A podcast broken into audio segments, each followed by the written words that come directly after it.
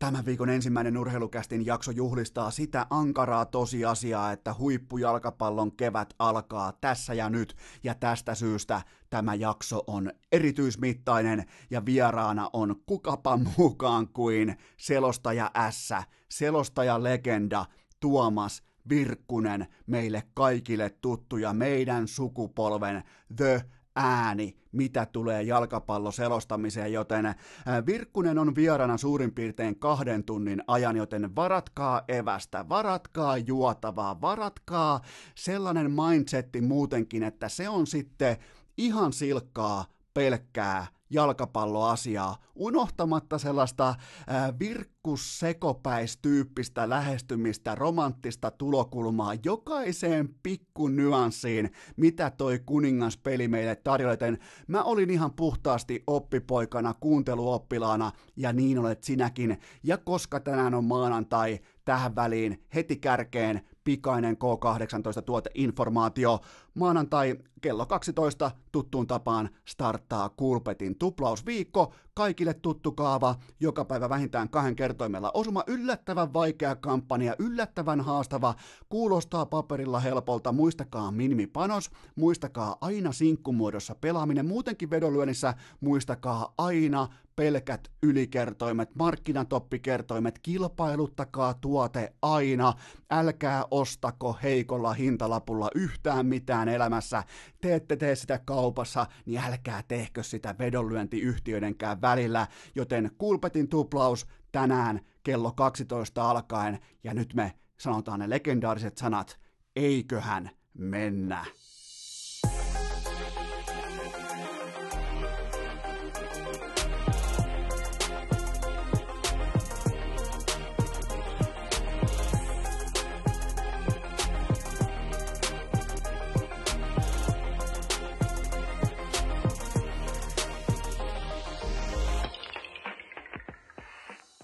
Tervetuloa jälleen kaikille rakkahille kummikuuntelijoille. Urheilukästin mukaan on maanantai 17. päivä helmikuuta ja käydäänpä Heinolassa, mennään vuoteen 94 suurin piirtein, kun mä olin 10-vuotias, ja meillä oli sellainen alaasteen opettaja kuin Pirjo Laakkonen, ja Pirjo kysyi joka ikinen maanantai-aamu koko luokaltaan, meillä oli silloin tuplaluokka, suurin piirtein 36, osa melko rasavillia oppilasta, aina kysyttiin joka ikinen maanantai, että mitä viikonloppu opetti, koska Pirjo halus, Rouva Laakkonen halus aina kysyä sen, että mitä elämä opetti, mitä opitte vaikka kalaretkellä, pelimatkalla, vaikka eväsretkellä, mitä opitte kun rassasitte vaikka mopoa? Tai teitte mitä tahansa, olitte vaikka leikkimässä jossain kallioilla, mitä tahansa, kertokaa joku juttu, minkä opitte, mä kerron nyt, mä kunnioitan Pirjo Pirjo Laakkosen äh, pedagogista menetelmää, metodia. Mä kerron teille, mitä viikonloppu opetti mulle. Ja se opetti yksi kantaan sen, että Jarno Pikkarainen ei tule tuomaan IFKlle yhtäkään mestaruutta, ei missään olosuhteissa, ei millään verukkeella, ei millään pelaajilla, koska kyseessä on aivan totaalinen toukohousu juntti, joka alkaa uhomaan Herran Jumala Raksilassa TV-kameralle, vaikka se oli ohikiitävä 14 sekuntia, jossa tämä murtomaa hiihdon ekspertti jopa itsekin huomaa, että mitäs mä nyt oikein menin toteamaan, miksi mä olen tässä tilanteessa näin vihainen, mutta mä kysyn teiltä, voisitteko ikinä kuvitella vaikka, että joku NHLn eturivin coachi, NFLn eturivin coachi kollege Jenkkifutiksen vaikka Coach O tai Nick Saban tai kumppanit ääritunteellisen matsin jälkeen kesken mitä tahansa tulee uhomaan TV-kameralle, että no kyllä, kyllä Jokisen Jussi kyllä oli, oli, oli vahingoittamisyritys oli siellä, että niin mailansa kanssa heilu, että huomenna ollaan, huomenna ollaan Nordiksella vielä sellainen viittaus. Oikein se tajus siinä kesken tämän 14 sekunnin paasauksen, että okei okay, mä en voi mennä noin pitkälle. Mä vaan totean, että me ollaan huomenna Nordiksella, mikä on karu fakta, mutta ei siis, ei huippuorganisaatiolla, ei mestaruuskaliberin organisaatiolla missään lajissa, niin eihän se tunne valtaa päävalmentajaa tolla tavalla. Tämä oli siis tämä oli heikko, kaiken kaikkiaan siis naurettava. Vaikka me saatiin siis, me saatiin erittäin hyvät naurut tästä somessa, me saatiin tästä paljon paljon ideoita aluilleen, me saatiin tästä todella hauska segmentti, me saatiin tähän urheilukästi maanantaihin kärkiaihe, mutta eihän noin uhota, eihän noin lähetä meuhkaamaan. Ja yksi satunnainen äh, fani taisi olla Oulusta, joka ei niinkään mennyt siihen itse sisältöön tai substanssiin, että mitä siinä puhuttiin tai mitä siinä käytiin läpi tai miksi oli just nimenomaan Jokiselle vihainen, niin silti tuli hyvä kysymys siitä, että jos Pikkarainen oli tällä tavalla ja näin korkeilla sykkeillä liikenteessä heti matsin jälkeen Telian TV-lähetyksessä, kun hän oli laittanut, hän oli lähtenyt siis Raksilasta ajelemaan autolla kohti kotia, hän oli lähtenyt paikallisen tota, radiokanavan tulille noin, ja sieltä tulee ottelun jälkeinen pressitilaisuus suorana lähetyksenä, niin siellä on taas sitten hyvä, ettei niinku rauhallinen, likimain akateeminen Pikkarainen puhumassa pelin öö, vaatimustasosta, pelin pelin lähtökohdista, tämän nollaamisesta, niin se kysyy se hyvin tämä kuuntelija multa, että mitä helvettiä tapahtuu? Mi- mi- missä pikkarainen pudotti pallon? Mi- mikä oli se hetki, että hän päästi valloilleen tällaisen niinku ajatusriihen siitä, että me muuten nyt noudetaan Jussi Jokinen tavalla tai toisella, ja mä en nyt mene siihen, mitä lauantaina tapahtui, koska mä en sitä omin silmin nähnyt, mä en koskaan puhu sellaisista asioista, mitä mä en faktuaalisesti pysty, mä kysyin kaikilta, onks kellään klippiä, onks kellään dataa, onks kellään silminnäkiä havaintoa, mä kysyin jopa kanadalaistoimittajaltakin, että mitä siellä Nordicsella tapahtui, koska Jussi Jokinen jätti sen kaukalon, mulla ei ole siihen asiaan kommenttia, mutta siihen mulla on paljonkin sanottavaa, että miten tunne voi kaapata selkeän 1-5 voittomatsin jälkeen jättimäisen miljoona organisaation tärkeimmän yksittäisen työntekijän tolla tavalla? Mi- miten, mi- mikä on epäonnistunut, mikä prosessi on mennyt vituiksi siinä kohtaa, kun päävalmentaja tulee mouhoamaan, ihan kuin joku rivijuntti jostain joen suusta, kun on voittanut nyrkkitappelun grillijonossa, tulee sen jälkeen huutamaan koko torille, että tuokaa kuka tahansa, tuokaa Jokinen, tuokaa. Siis tämä oli just sitä samaa mouhaamista, mistä mä puhuin teille hyvissä ajoin siitä, että useimmiten joukkue halus tai ei, niin se asettuu niihin saappaisiin, niihin housuihin, jotka valmentaja siihen eteen asettelee. Ja tällä hetkellä ne on junttisaappaat, ne on toukohousut. Ja mitä kävi lauantaina? Kärpät tuli paikan päälle, IFK oli täynnä uhoa, täynnä tappuraa, täynnä jälleen kerran, ihan kuin ne olisi voittanut mestaruuden. Ihan kuin ne olisi saavuttanut jotain. Kärpät tulee paikan päälle, tyrehdyttää pelin, toteaa, että haetaan helpot pois, yksi neljä taululle. Kärpät hakee mm, verrattain yksinkertaisen arkisen voiton ja tässä näkee mestariorganisaation ja haastajaorganisaation eron. Kärpiltä ei missään vaiheessa pihahdustakaan, ei minkään näköistä. Ei sulle voi helmikuinen runkosarjan matsi merkitä yhtään mitään, jos sun tavoitteet on SM Liikan finaaleissa. Ja pikkaraisella se tavoite tuntuu, se syke, raja siinä sen todennäköisesti jossain niinku ö, Polarin hiihtosyke kellossa, niin jatkuvasti se sykkeiden raja tulee kohti limittiä, se pauhaa, se uhoaa, se ottaa valmennusasentoa ja se on valitettavasti se kaava, jolla ei voiteta mestaruuksia. Ja älkää nyt tulko tarjoamaan mitään, mutta hei, onhan Jürgen Kloppikin, onhan sekin tota tunteellinen. Ei, se on ensin fiksu, se ei koskaan nollaa järkeä sillä, että se alkaa uhoamaan jonkun vastustajan legenda pelaajan, viitaten ainakin ohuesti sivulauseen kulmalauseessa siihen pelaajan tulevaan terveyden tilanteeseen, jonka se pikkarainen tajus vetää kesken lauseen takaisin kuittaamalla vain, että huomenna ollaan Nordicsella, kun se ei keksinyt mitään muuta. Sille kävi sellainen niin kuin, podcastajan totaalinen jäätyminen, kun ei tiedä mihin oma lause on johtamassa, joten toteaa vaan faktan, eli huomenna ollaan Nordicsella. Tämä oli mulle ihan selkeä viesti siitä, että IFK, vaikka siinä on, äh, siinä on paljon potentiaalia, siinä on paljon talenttia, siinä on Suomen mestareita, maailmanmestareita, siinä on joka lähtöön pelaajamateriaalia, siellä on paljon resursseja, siellä on verrattain OK-tason kotihalli, vaikka IFK onkin ollut tällä kaudella kotijoukkojen aivan totaalinen fiasko, niin siitäkin huolimatta kaikki puitteet tällä hetkellä on olemassa siihen, että oikeasti Nordiksella voisi juhlia mestaruutta, voisi nostella Kanada maljaa ekaa kertaa sitten kevään 2011, mutta ei kuulkaa, ei Jarno Pikkar, ei, ei, ei tolla johtajuudella, ei tolla tyylillä, ei tollaisella mouhaamisella, ei tollasella, missä tässä kohtaa pitäisi olla kaikki tunteet minimissä, kaikki fokus siinä, että me ollaan menemässä jyrä, jyrätyylillä kohti playareita. Meidän on pakko pitää ensinnäkin kiinni tästä sijasta kuusi. HPK ei voi tulla ohi, okei, siinä on seitsemän pisteen käppi. Näin myös tulee hyvin todennäköisesti tapahtumaan, että IFK on sijalla kuusi, kun runkosarja loppuu. Mutta ei voi päässä tunnelaukalle yksi, ja tämä ei ole mikään eka kerta. Tämä ei ole siis, kun Pikkarainen kyynelehtien puhui Sami Hofrenin haastattelussa urheilulehdessä, että kuinka minä olen muuttunut ja kuinka minä, mutta sitten kun se paine muuttuu kovaksi, niin siellä on edelleen se sama koutsi, jonka ilmeen, jonka tuijotuksen, jonka jopa niin kuin sijarainten liikkumavarankin mä tunnistan aivan omakohtaisesti. Mä näen sen tulta ja tappuraa, ihan sen niinku, ö, sellaista tulivuorimaista höyryä hengittävän pikkaraisen. En mä näe siis, mä en näe riittävän fiksua. Nyt pitää kuitenkin pystyä johtamaan pelaajia, jotka tienaa 200 tonnia, ne on nähnyt maailmaa, ne on nähnyt KHL, ne on nähnyt elämää, ne on nähnyt leijonia, ne on nähnyt huippuvalmentajia, niin ne on nähnyt paljon semmoista jääkiekkoa, jossa ei tulla sydämellä ja palleilla uhoamaan sinne koppiin, ei tulla sinne TV-lähetyksen eteen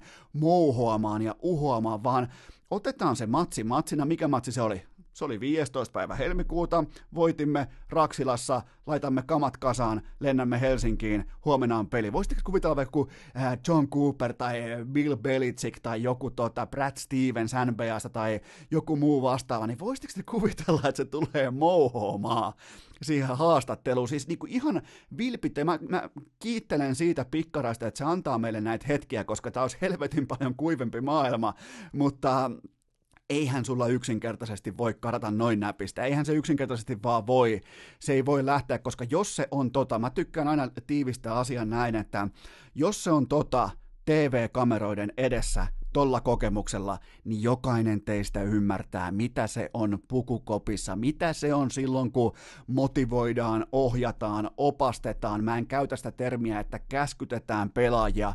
Jokainen ymmärtää sen, että kun ovi menee kiinni, niin toi sama käyttäytymis, mouhaamis, uhoamis, verenjanoinen malli, se vain eskaloituu ja sieltä myös sitten haetaan tarvittaessa niitä vastustajien pelaajia pois, mutta kuten sanoin, mä en nyt mitenkään halua viitata tähän Jussi Jokisen valitettavaan loukkaantumiseen lauantai-iltapäivänä, mutta Jarno Pikkaraisen tiimoilta mä en usko sattumiin. Mä oon riittävän monta vuotta, mä oon nähnyt häntä vuodesta 2005 saakka, niin tota, mä, mä heitän kokonaan niin kuin varianssikäyrät, mä heitän roskakoriin ja mä en usko sattumiin, koska se on kuitenkin sellainen coachi, joka se tunnekapasiteetti ohjaa ihan täysin ää, tätä koko toimintaa ja silloin kun järki lähtee narikkaa, se lähtee absoluuttisesti narikkaan sillä hetkellä. Meillä on tästä do- dokumentoitua dataa pitkin ö, yökerhojen, meillä on tästä dokumentoitua dataa pitkin jääkiekkohallien, joten tuolla coachilla, tuolla niinku älyjääkiekon johtamistavalla ei, tu, ei, ei siis ei tu haistamaankaan mestaruutta. Se on vaan karu fakta tässä kodin, että öö, nähdään kenties, nähdään paikoin sellainen taisteleva nähdään, ryhdikäs nähdään, kaikki tällaisia hevonpaska-arvoja, mutta IFK on ainoa arvo tuolla budjetilla, noilla resursseilla, noilla pelaajilla pitäisi olla Suomen mestaruus, se pitäisi olla joka ikinen kevät vain ja ainoastaan Suomen mestaruus, ja tällä hetkellä Jarno Pikkarainen ei tule tolla mouhoamisella, tolla käyttäytymisellä, tolla tunne, yli, järki, ajattelulla, ei tu ikinä voittamaan mestaruutta. Maanantai. Kästi tulille! Tuplaus uurnaan ja leukarintaan! Ja jotta tässä nyt ei kuitenkaan ihan itsekin lähdetä karkailemaan mouhoamisen hopeiselle tielle, niin otetaan ihan rauhassa happea. Mulla on teille kaksi pikaista kaupallista tiedotetta, joista ensimmäisen tarjoaa Wilson Cafe, koska se on sellainen homma, että te ootte toivoneet todella hienosti Wilsonia hyllyyn. Mutta nyt vielä otetaan vielä ripaus siihen, että jos käytte Alepassa, Alepa on teidän lähikauppa, menkää internettiin, interwebbiin, kirjoittakaa siihen Googleen korttelitoive ja toivokaa just teidän omaan lähialepaan. Toivokaa sinne Wilsonia. Ilmoittakaa, on se sitten kolmosta, on se sitten nelosta. Olette muuten tilannut kolmosta niin paljon, että se on ollut tähän viime viikkoina peräti koko pääkonttorilta päälajittamalta, pääkallo tehtaalta se koko kolmonen, Wilsonin kuuluisa kolmonen, pehmeä, kaunis kolmonen, se on ollut kokonaan loppuun myyty. Joten tota, jos haluatte Wilsonia just sun lähikauppaa,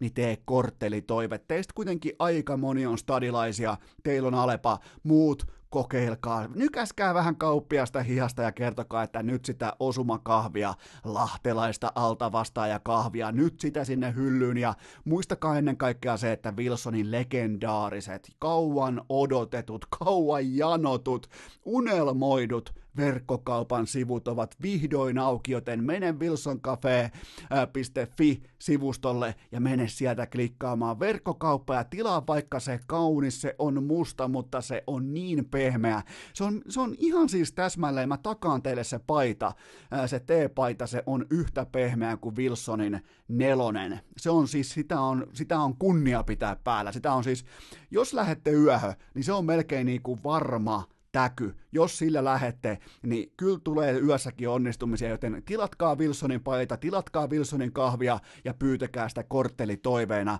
just teidän omaan Alepaan ja sitten vaihdetaan mainostajaa suoraan lennosta. Se on maanantai. Nordic Sales Crew haluaa muistuttaa kaikkia siitä tosiasiasta, että kesätyöpaikat, ne kuulkaa hupenee. Jos sulla on tällä hetkellä, sulla on vaikka sä pidät sun kämmentä tällä hetkellä niin kuin oikean käden kämmentä pidät tässä kauniisti sun edessäsi, niin sä voit kuvitella siihen tällä hetkellä, että sulla on vaikka just nyt sulla voi olla vaikka neljä vaihtoehtoa kesätyöpaikaksi, ja seuraavan kerran kun sä vilkaset sun kämmentä, siinä ei ole enää yhtään, koska niitä viedään koko ajan käsistä, mutta Nordic Sales Crew haluaa nimenomaan sitä alleviivata, että hakekaa sieltä kesätöitä, koska ilmapiiri on erittäin, se on siis todella laadukas, se on motivoiva, se on koulutuslähtökohtainen. Sun ei tarvi osata myydä mitään, ne kyllä kantaa vastuun siitä, että ne opettaa sua joka ikinen päivä paremmaksi myyjäksi. Siellä on kaikki PT-palvelut, kaikki kuntosalipalvelut, kaikki ravintoekspertit kertomassa, että miten saat just itsestäsi parhaan. Siellä ei ainoastaan haeta tämänhetkistä maksimaalista tulosta, vaan siellä yritetään tehdä just susta parempi työntekijä pitkässä juoksussa, isossa kuvassa, ja ne ei välttämättä halua just susta pelkästään sinne sitä kaikkea potentiaalia, vaan toivoo olla myös ponnahduslauta seuraavalle tasolle tulevaisuuteen, joten hakekaa Nordic Sales Crewlta kesätyöpaikkoja, siellä on myös normityöpaikkoja jaossa, siellä on todella paljon, siellä on laaja kavalkaadi, ympäri Suomen on tällä hetkellä kysyntää, joten siellä kulkee tällä hetkellä, siellä on tällä hetkellä kaikki käyrät osoittaa kohti taivasta. Vahvasti yläviistoa, hypätkää mukaan menestyjien kelkkaa, hakekaa töitä, menkää välittömästi. Mä laitan tänään mun Instagramiin, mä laitan sinne tota mainoksen, siinä on suora linkki, josta voitte mennä suoraan työnhakuun. Siellä on eri vaihtoehtoja, miten voitte hakea, mutta tärkeintä on se, varsinkin te nuoremmat kuuntelijat, älkää missään nimessä tehkö sitä, että no mä ajattelin katella tämän kesän. Ei, sä et ajatellut katella tätä kesää, et ensi kesää, et mitään kesää. Sä meet töihin, sä meet, mä, mä, mä, mä tuun vaikka hakee sut, mä tuun vaikka hakee sut hiuksista kantaen töihin, sä haet kesätöitä, koska vain se, että sä meet uuteen ympäristöön, uuteen ilmapiiriin, uusien haasteiden keskelle, se on monin monin verroin tärkeämpää kuin mikään todistus, minkä sä saat koulusta. Mä oon siitä el- elävä esimerkki, mutta toki jos oot vaikka jossain, okei, okay, ei mennä sinne, mutta ää, toi oli siis totta kai niinku kärjistetysti sanottuna, mutta töitä tekemällä oppii tekemään jatkuvasti tärkeämpiä, merkityksellisempiä töitä, joten menkää hakemaan Nordic Sales Crew. Siellä on mieletön meininki, loistava ilmapiiri, loistavaa jengiä ja jatkuva koulutus. Älkää väheksykö sitä, että ne jatkuvasti haluaa löytää uusia tulokulmia siihen, että miten just susta tehdään parempi myyjä, ja se, missä sä saat olla, käydään vielä se läpi, että mikä on sun työtä. Se on se, että sellainen ihminen, joka ei vielä etukäteen tiedä vaikka jossain ostarilla tai jossain, se ei tiedä, että se on tullut ylipäätään ostamaan mitään. Jos sä pystyt sille myymään jotain, niin se taito, koska ollaan nyt ihan rehellisiä, o- o- sä kuitenkin meet mihin tahansa töihin sun elämässäsi, niin suurin piirtein 80 prosenttia ja hatusta vedettynä sun työpaikat perustuu jollain tasolla myyntiin, joten tota, se on hallittava. Se auttaa sua ihan helvetisti tulevaisuuteen, kun sä opit myymään face to face kylmästi. Joten tota, hae töitä Nordic Sales Crew ja mm, tänään Instagramin storissa. Menkää, menkää ottaa ja swipatkaa sieltä ylös ja menkää hakemaan töitä. Ja jos sun kaveri hakee tällä hetkellä miettiä, että pitäisikö mennä kesätöihin, pitäisikö mennä bla bla bla, niin sano sille, että A, kaikki menee töihin, ja B, nimenomaan Nordic Sales Crewlle, joten koko Suomeen löytyy työpaikkoja, menkää Nordic Sales Crew nettisivustolle katsomaan lisää, ja tämä oli nyt tässä, ja mennään seuraavaan aiheeseen. Maanantain urheilukääst! Raskas kuin Jypin nelosketju vuonna 2012! Tämä seuraava positiointi saattaa aiheuttaa teissä pitkän linjan rakkahissa kummikuuntelijoissa peräti shokkiaaltoja, koska osittain itse keksitty QA-osio lyödään tuutista ulos tässä ja nyt, koska mä en halua mitenkään kajota, koskea tai mitenkään muokata, editoida Tuomas Virkkusen aivan uskomattoman timanttista vierailua, joka alkaa tästä eteenpäin, joten se on sitten tollanen vähän niin kuin reipas kahden tunnin istunto, joten varaa aikaa, varaa vaikka vähän evästä, varaa jotakin juotavaa, siis jos jalkapallo kiinnostaa, jos Virkkunen kiinnostaa, se on semmoinen kahden tunnin tiukka, oikein niin kuin, ää, täsmällinen veto siihen, että mitä voidaan odottaa mestarien liikan kaudelta, mihin suuntaan ollaan menossa, joten mä oon tästä QA-osiosta siivonnut kaikki jalkapallokysymykset pois, koska siinä käy sillä tavalla, että vaikka mä en lähtenyt kysymään joka asiaan jotakin, niin Virkkunen kertoo sekä mulle että teille aivan kaiken jalkapallosta ja vielä omaan tyyliinsä. Se on yksi kaikkien aikojen vierailusta, joten me tehdään nyt sellainen homma, että tässä kohdin otetaan tuottaja Kopen mystinen kysymyslaukku pöydälle ja otetaan sieltä kaikista tärkeimmät viikonlopun porkkanat esiin, että mitä te olette esittäneet, mitä te olette kysyneet tälläkään kertaa, mikä alkaa pikkuhiljaa jo nyppiä, mutta yhtäkään omaa kysymystä ei tarvinnut keksiä tähänkään. Vähän tällä kertaa pikaisempaan QA-osioon, jotta mä haluan, niinku, mä haluan mennä nyt niinku jääkiekon kautta kohti kuningasjalkapalloa siten, että se on ylhäisessä yksinäisyydessään siellä jakson puolivälistä eteenpäin, ja siitä sen jälkeen ei olekaan sitten enää mitään muuta kuin loppuruno, loppuvitsit, loppujauhannat, ja tavallaan niin kuin toi Virkkusen vierailu myös paketoi sen, että kun sä oot sen kokonaan kuunnellut, niin sä olet satapinnaisen valmis aloittamaan jalkapallokauden hienoimman ajan, joka alkaa siis tiistaista kello 10 eteenpäin ja loppuu Mestarien liikan finaaliin. Ja sitten taas pitää pienen tauon ja jatkuu jalkapallon EM-kisoilla, vaikka nyt ei EM-kisoihin saakka ei menty, koska saatiin kaksi tuntia narulle muutenkin, mutta yksi kaikkien aikojen urheilukästi vierailuista vähemmän yllättäen ikinä Tuomas Virkkunen tämän jälkeen. Voisi melkein niin radiohengessä hehkuttaa, että livenä studiossa, vaikka se on lauantaina tehty, mutta hei, kaikki on sallittua, mun kästi, mun säännöt, ja mennään ensimmäiseen kysymykseen. Oliko Antti Tyrväisen naaraaminen IFKlta onnistunut peliliike? No pelikansissa 41 peliä ja 17 paunaa, ei mitään pummilukemia. Ei lainkaan sellaisia niinku, ihan täysin niinku jalankulkija lukemia, että kuhan ilmestyy hallille, niin osuu suurin piirtein tommoseen, tekee tommosen 0,25 paunaa iltaa kohden, vaan siis ihan siis miehekästä karvapersen jääkiekkoa äärimmäisen sekasorron keskellä, joten tota, jos sieltä pitää jotain naarata pois ja nimenomaan punanuttuu, niin kyllä se on Antti Tyrväinen. Ja nythän siis naaraajana Tobias Salmelainen en pidä juurikaan, en tykkää työn jäljestä tähän saakka, ja pelaaja ehkä eniten vihaamani, siis jääkiekkoilijana eniten vihaamani Antti Tyrväinen, ja nämä kaksi miinusta kun laitetaan nyt samaan yhtälöön, syntyykin plussa, ja mä tykkään nimenomaan, jos sä oot IFK-fani, niin sä voit olla varma siitä, että sun joukkueessa on tällä hetkellä santapaperia, siellä on sitä niin paljon, että siellä pyyhitään jopa persekki tällä hetkellä hiekkapaperilla, koska eihän toi jätkä luovuta, eihän toi jätkä kattele, se ei, se ei tule vaan niinku työpaikalle sen takia, että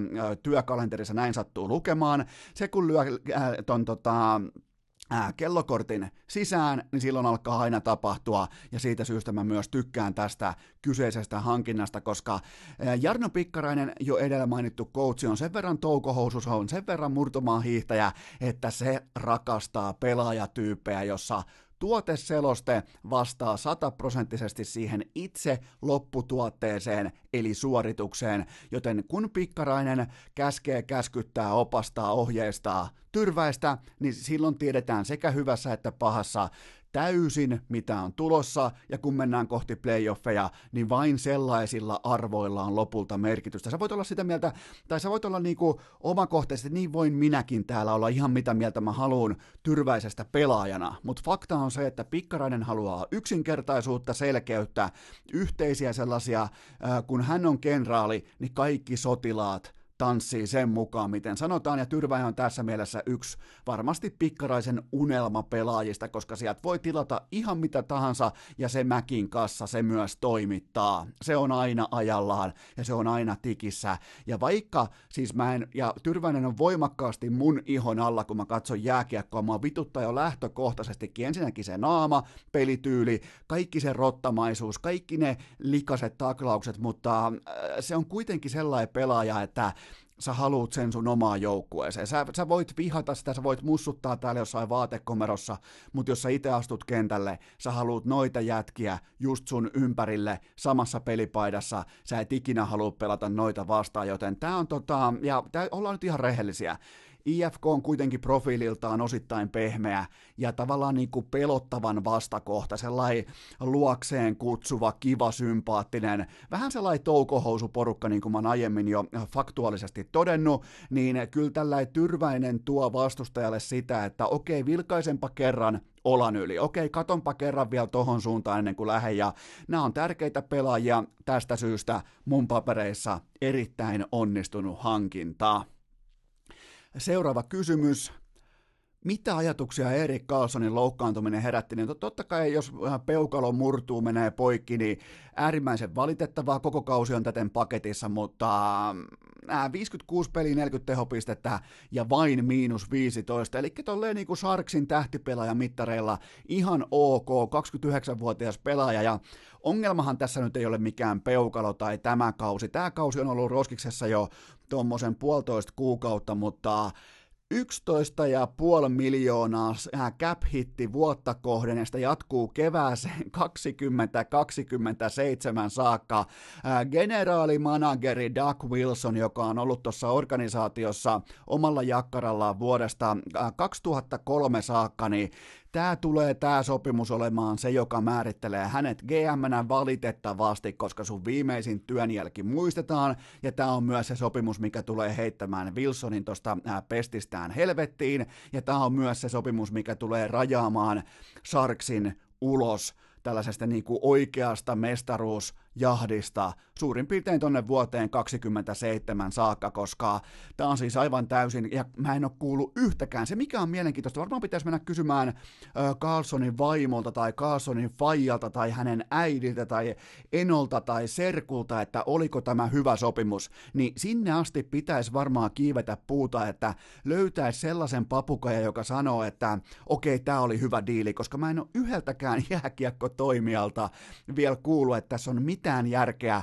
29-vuotias pelaaja, jolle on tehty todella vakavia leikkaushoitoja tässä vaiheessa. Siis on tehty todella mittavia, ihan siis jaloista, siis tärkeimmistä työkaluista lähetty siirtelemään merkittäviä luupaloja ja vaikka mitä, joten tota, Ihan siis täys fiasko. Ja tämä tulee, ja tämä sopimus, niin kuin tuli äh, todettu jo tuoreeltaan, silloin tämä ei ole mitään jälkiviisautta, tämä sopimus tulee yksin omaan tämä kyseinen diili tulee rajaamaan Sarksin ulos kaikesta mestaruusjahdista koko tämän diilin olemassaolon ajan, ja heidät pelastaa vain vielä tyhmempi GM, joka ottaisi jossain kannettavakseen tämän 11,5 miljoonaa, ja kukaan ei ota, koska pakilla sä et etene ikinä Stanley Cupin mestaruuteen. Tämä voidaan tämä väite käydä läpi joskus myöhemmin, mutta sä et johtavalla pakilla voita Stanley Cupia, sä et vaan voita sitä, sulla pitää olla, no okei, ei, ei mennä nyt, koska tästä on kuitenkin nyt, yritän, yritän pitää tämän QA-osion paketissa, mutta tota, tosta mä oon kuitenkin teille yhden segmentin velkaa, jos mun väite on se, että johtavalla eturivin puolustajalla, se, se on vaan niinku, se on kuorrutus siihen Stanley Cup-kakun päälle, mutta se ydin on se ykkössentteri, se johtava, se suunnan näyttäjä, hyökkääjä ja ennen kaikkea ei välttämättä tarvi olla edes mikään eturivin maalivahti, sä tarvit tuosta suurin piirtein maaliskuusta eteenpäin uskottavan ykkösmaalivahdin. Sä et tarvit kakkosveskaria yhtään mihinkään, sä tarvit ykkösmaalivahdin ja that's it.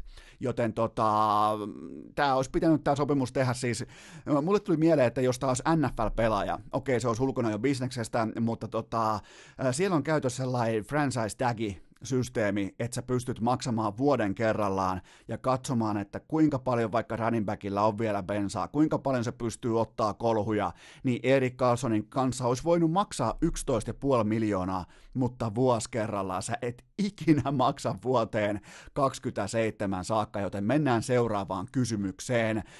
Kysymys kuuluu näin, mitä mieltä Antti Niemen esityksestä lauantai-iltapäivänä metallurkkia vastaan? Tämä on hyvä kysymys ja mulle tuli yllätyksenä, että Kallinsille annettiin nimenomaan lauantaina kotipelissä huilivuoro ja Niemihän oli siis niinku ihan odotetun heikkotasoinen. Että toi matsi on jokereiden matsi, ja se mikä jäi oikeastaan mieleen tuosta ottelusta, että okei, mä en nyt ala paijaamaan mitään Niemen tuplatorjuntaa jatkojan lopussa. Sillä ei ole yhtään mitään merkitystä. Se jätkä ei kuulu jääkeekko kaukaloon ja se on karu fakta. Se on siis kylmä fakta. Mä oon ollut johdonmukainen tästä aiheesta suurin piirtein siitä sekunnista alkaen, kun tämä uutinen tuli muistaakseni Iltalehdessä ulos, että Antti Niemi on jokereiden ensikauden maalivahti. Ja mä oon ollut siitä sekunnista alkaen täysin johdonmukainen, koska viimeiset neljä ja puoli vuotta on mun puolella tässä asiassa, se ei ottanut yhtään mitään. Se ei siis, ei, siis ei, ei yhtään kiekkoa missään kiinni, joten tota, unohdetaan se niemi, puhutaan vielä ihan nopeasti jokereista ja siitä, että aivan helvetin hyvä kotipeli. Siis aivan loistava, mä sanon jopa niin kuin tällä jos tappio voi joskus olla statementti, niin ensinnäkin se, että sä pystyt niinku pelillisesti hallitsemaan aivan pystyyn metallurkkia, joka nyt ei tietenkään ole missään tähtiloistossaan enää, mutta se on kuitenkin uskottava kouhal, karvaperisen joukkue, ja sä pystyt heitä melkein jopa pyörittelemään, kellistämään. Okei, se päättyy rankkareissa 3-4 sitten vierasjoukkueelle, mutta tämä oli todella vahva, kokonaisvaltainen jääkiekkoottelu jokereilta. Ne pelasi ilman maalivahtia, ne pelasi ilman tota, sellaista niinku puolustuksen tukirangan toimintaa, koska sieltä puuttuu Kallins, joten tota, mä annan niinku, ylipäätään oli mukava nähdä Lauri Marjamäki matsin jälkeen haastattelussa, että suurin piirtein just tätä jokeria etsitään. Ja siitä on samaa mieltä, että vaikka tuli dunkkuun, sillä ei ole mitään merkitystä, kun pelataan ilman maalivahtia. Todella, todella luottamusta herättävä kotiesitys aikuisia jääkiekkoilijoita vastaan. Annan siis jokereille, annan puhtaat paperit tuosta lauantai-iltapäivästä. Seuraava kysymys. Kenen mukaan Kutserovit harhautus pitäisi nyt lopulta nimetä, koska ö, Topias Haapanenkin ilmoittaa, että hän teki sitä ennen Nikita. Oliko tämä muuten Topias Haapanen, joka teki sen tarkastetaan vielä toi, toi jotenkin kuulostaa nyt, että se ei, on se Topias Haapanen Ässien pelaaja nelosketju hyökkäjä paino viimeisen päälle veivit pöytään lauantai, äh, lauantai-iltana, mutta tota, jos tätä nyt lähdetään tätä Kutserovin lempinimityyppistä harhautusta nyt lähdetään veivaamaan suuntaan tai toiseen, niin nimetään se sitten suoraan Seppäsiksi. Mä oon tehnyt tommosen vuonna 2001, mutta meiltä puuttuu silloin sellainen juttu kuin äh, nauhoittava kännykkäkamera, meiltä puuttuu silloin sellainen juttu kuin YouTube. Vittu, olisi pitänyt keksiä muuten kaikki, ai että olisi muuten, olisi rahaa kuin ranella saatana nyt, jos olisi keksinyt vaikka semmoisen pikku kioskin kuin YouTube, mutta tota, ö, jos pitäisi ihan oikeasti lähteä menee sitten historiaan, niin mä käytin tästä harhautuksesta aikanaan termiä Mika Niemiset, ja tämä taisi olla jotakin vuotta, mä heitän hatusta, että ehkä 96, ja se oli vielä tällainen niin kuin EHT-tyyppinen turnaus, mä en tiedä mitä kisaristiäispelejä ne oli, mutta mä, mä nojaan tämän vuoden 96 siihen, että se matsi tuli TVstä, se oli muistaakseni Ruotsia vastaan, ja Veikko Nieminen raitin pelaajana yritti tätä samaa harhautusta, ja se veskari teki vielä mulla oli sellainen muistikuva, että siellä oli se veska, kuka oli se ruotsalainen veska, joka piti sellaista niin kuin pelaajatyyppistä Jofan häkkikypärää päässään.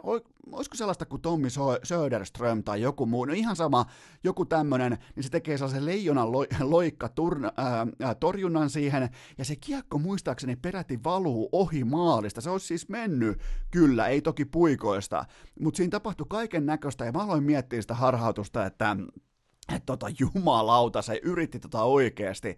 Ja mitä tehtiinkään seuraavalla seurakunnan sählyvuorolla, no pelkästään sitä harhautusta, että päästään sen pallon, miettikää sählyveskaa vastaan. Ei toimi, ei sitten ikinä. Ei vaikka olisit kuinka Niko Salo tai jopa se ö, puolihärski Alexander Rytti, joka ei vieläkään tiedä, että kumpaa suuntaan sitä sen mailaa pitäisi käyristää, niin ei sitten mene siinä lajissa ikinä, mutta jos se pitäisi joksikuin nimetä, niin sanotaan sitä sitten vaikka Veikko Niemisiksi, koska tota, se on ainakin ensimmäinen, milloin mä sen muistan, suurin piirtein vuodelta 1996. Sitten seuraava kysymys.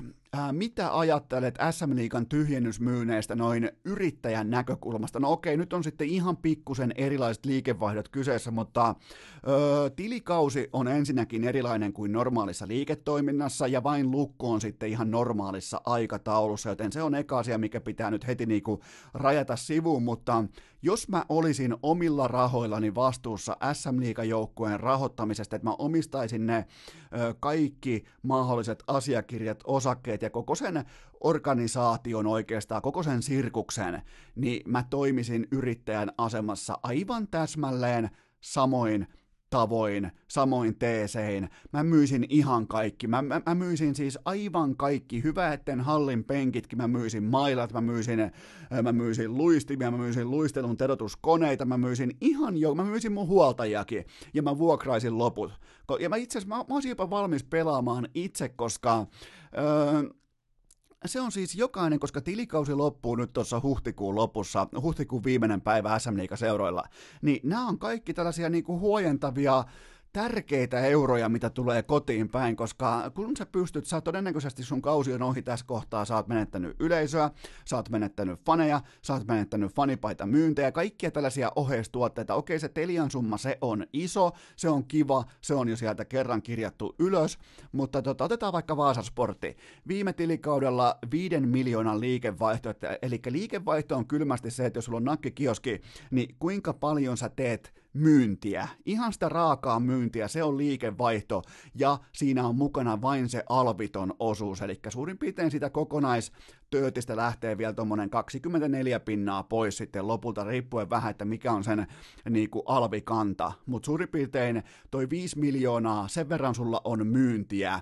Ja äh, Sportin tulos äh, viime tilikaudella oli miinus 71 000 euroa, joten tota, nämä myynnit, pelaajamyynnit, heidän heittäminen mihin tahansa oikeastaan, mihin hintaan tahansa, ne voi keikauttaa tuloksen tuohon niin break-eveniin tai jopa plussalle, mikä takaa taas sitten jo itsessään tietynlaisen stabiliteetin ja budjettilähtökohdat. Kun mätsätään budjettiin, niin se on kuitenkin sellainen, mitä sellainen alaraja, ettei tarvi alkaa tekemään kavennuksia, ei tarvi alkaa tekemään mm, vaikka henkilökunnan tiimoilta mitään yllättäviä peliliikkeitä, joten mä toimisin ihan täsmälleen. Tämä suljettu liika mahdollistaa tällä hetkellä kaiken, joten älkää syyttäkö, älkää, älkää ikinä syyttäkö sitä, joka sinänsä myy.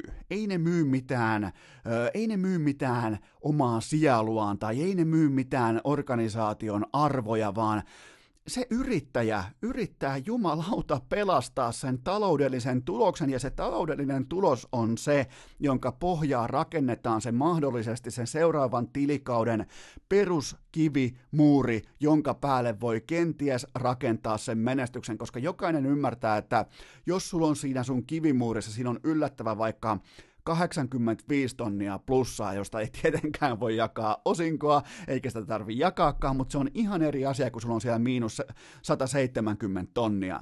Ja sä pystyt heti lähteä operoimaan vaikka pelaajamarkkinoille, kun ei ne pelaajat kuitenkaan maksa vuodessa kuin tuommoisen hyväkin pelaaja, sä voit saada sen vaikka 70, jos sä oot tehnyt skauttauksen oikein, sä voit saada 60, jos, jos sulla on vetovoimainen päävalmentaja, niin kuin vaikka KK, sä voit saada 50, nämä on helvetin isoja rahoja, Siis kun sä pystyt vuokraamaan tai pystyt antamaan tai pystyt myymään tai mitä tahansa, sä pystyt miten tahansa huojentamaan sun taloutta sillä, että, että tota, sä pääset sun tähtipelaajista, jotka on siis aivan tyhjän panttina tässä kohdin. Joten tota, itse asiassa tämä pakkomyynti on just teille rakkaat fanit, te kiukkuset fanit pitkin jatkoajan palstoja. Tämä on teille fantastinen pakokeino, koska se tuo ne lähtökohdat toisinaan. Ei aina, se ei johda useimmiten yhtään mihinkään. Kuitenkin lilliputit on aina li- lilliputteja, sport, äh, saipa, kumppanit, ei ne jukurit, ei ne tuu sieltä mihinkään. Ei, ei siis, ei, mutta kaikki tietää, että tällainen niinku, KK-tyyppinen, se vaatii helvetisti onnekkuutta, oikean päävalmentajan, oikeat, nimenomaan sen oikean drivin ja helvetisti säkää, että sä pystyt nousemaan huipulle. Pelikaan sama homma viime kaudella, niin älkää laittako niitä vihaemojeita teidän viestienne perään, kun puhutte pakkomyyneistä. Se ei, ole niinku yrit, se ei ole lainkaan se ei ole yrittäjän vika, vaan se on se vika, joka joka mahdollistaa yrittäjälle sen, että se pystyy laittaa koko maatilan myyntiin just tasan sillä hetkellä, kun huvittaa, koska ei ole mitään huolta siitä, että joku tulisi pöllimään sen maatilan kokonaan pois. Ja puhun tietenkin siitä, että jos olisi avoin sarja, jos olisi vaikka kaksi tyrkyllä nousijaa, niin eihän kukaan myisi ketään. Kukaan ei voisi myydä, siis se olisi jatkuvaa taistelua sitä putoamispeikkoa vastaan, koska se Telian raha kun häviää, niin se on silloin game over. Silloin tulee lappuluukulle, ja olisi muuten ihan oikeasti mukava tietää, että kuinka monta organisaatiota menisi näin napsautu, sormien napsahduksessa poikki konkurssiin, jonkinnäköiseen saneeraukseen, jos tota, Telian raha lähtee taustalta, ja se olisi se suurin uhka, mikä voi olla, mutta niin kauan kun kikkaillaan tällä suljetulla liikalla, niin kauan kaikki on myynnissä aina. Muistakaa se. Seuraava kysymys näköjään myynneistä puheen ollen. Teemu Ramsted siirtyi Kiekko Espooseen Suomi-sarjaan. Mitä mieltä olet tästä? Ja täytyy muuten vähän, mä, mä luulin, kun mun kaveri linkkasi mulle, tämä oli jatkoajan uutinen, jatkoajan skuuppi, niin tota, piti tehdä vanhat kunnon Eno Eskon taktiikat ja käydä katsomassa. Mä katson nimittäin aina, kun tulee ja mä tykkään käyttää siitä termiä, että tämä oli mulle vuosiluku uutinen, joten silloin kun joku asia ei jotenkin kuulosta oikealta, mä menen heti ensimmäisenä katsomaan sen uutisen vuosiluvun. Mä haluan heti nähdä se, että nyt ei Eno Eskoa viedä taas väärään veneeseen, niin tota, tämä oli ihan siis tämänhetkinen uutinen, tämänhetkinen fakta, ja tota, 45 peliä Saipassa, 31 tehopistettä, ja mä en ymmärrä tätä siirtoa, mutta kun mä maistelen sitä ihan ylipäätään tämän pelaajan kautta, niin mä voisin kuvitella, kuvitella, että nyt ei liikuta senttiäkään jääkiekko edellä. Pitää kuitenkin muistaa, että tarkan markan Ramstedilla, kuten hän sanoi kauppalehdessä, hänellä on kuitenkin ihan hyvin pitoa taustalla KHLstä, IFKsta maailmalta, ja jokainen euro on laitettu poikimaan, jokainen euro on laitettu viisaan rahan puolelle siihen säästöpossuun tai rahastoihin tai johonkin, missä se voi optimoida omaa kasvuaan, ja mä uskoisin, että tämä siirto on lähemmäksi omaa, tai niinku, tämä on perhesiirto jääkiekkoa kuitenkaan unohtamatta, joten tota, tämä on mun arvio, ei perustu mihinkään, mutta aika monta vuotta on seurannut Teemu Ramstedia, ja siitä syystä pystyn hänestä jotakin sanomaan. Seuraava kysymys. Ehditkö nähdä Ryan Garcian tyrmäyksen viikonloppuna? Kyllä vain, ja tota, täydellisesti muuten aseteltu kysymys, koska piti katsoa suurin piirtein noin kuusi kertaa se hidaste läpi, ennen kuin mä huomasin, miten tämä nyrkkeilyn supertähti laittaa kaverinsa nukkumaan. Ja siinä on varmaan tällä hetkellä Ryan Garcialla koko nyrkkeilymaailman nopeimmat tumput. Ei herra Jumala, kun se lähtee. Se on vielä etukäden koukku, joka sieltä lähtee, ja yhtäkkiä kaveri nukkuu silleen, että sillä on silmät auki, se tuijottaa hallin kattoja, kaikki ihmettelee, että mitä tapahtuu.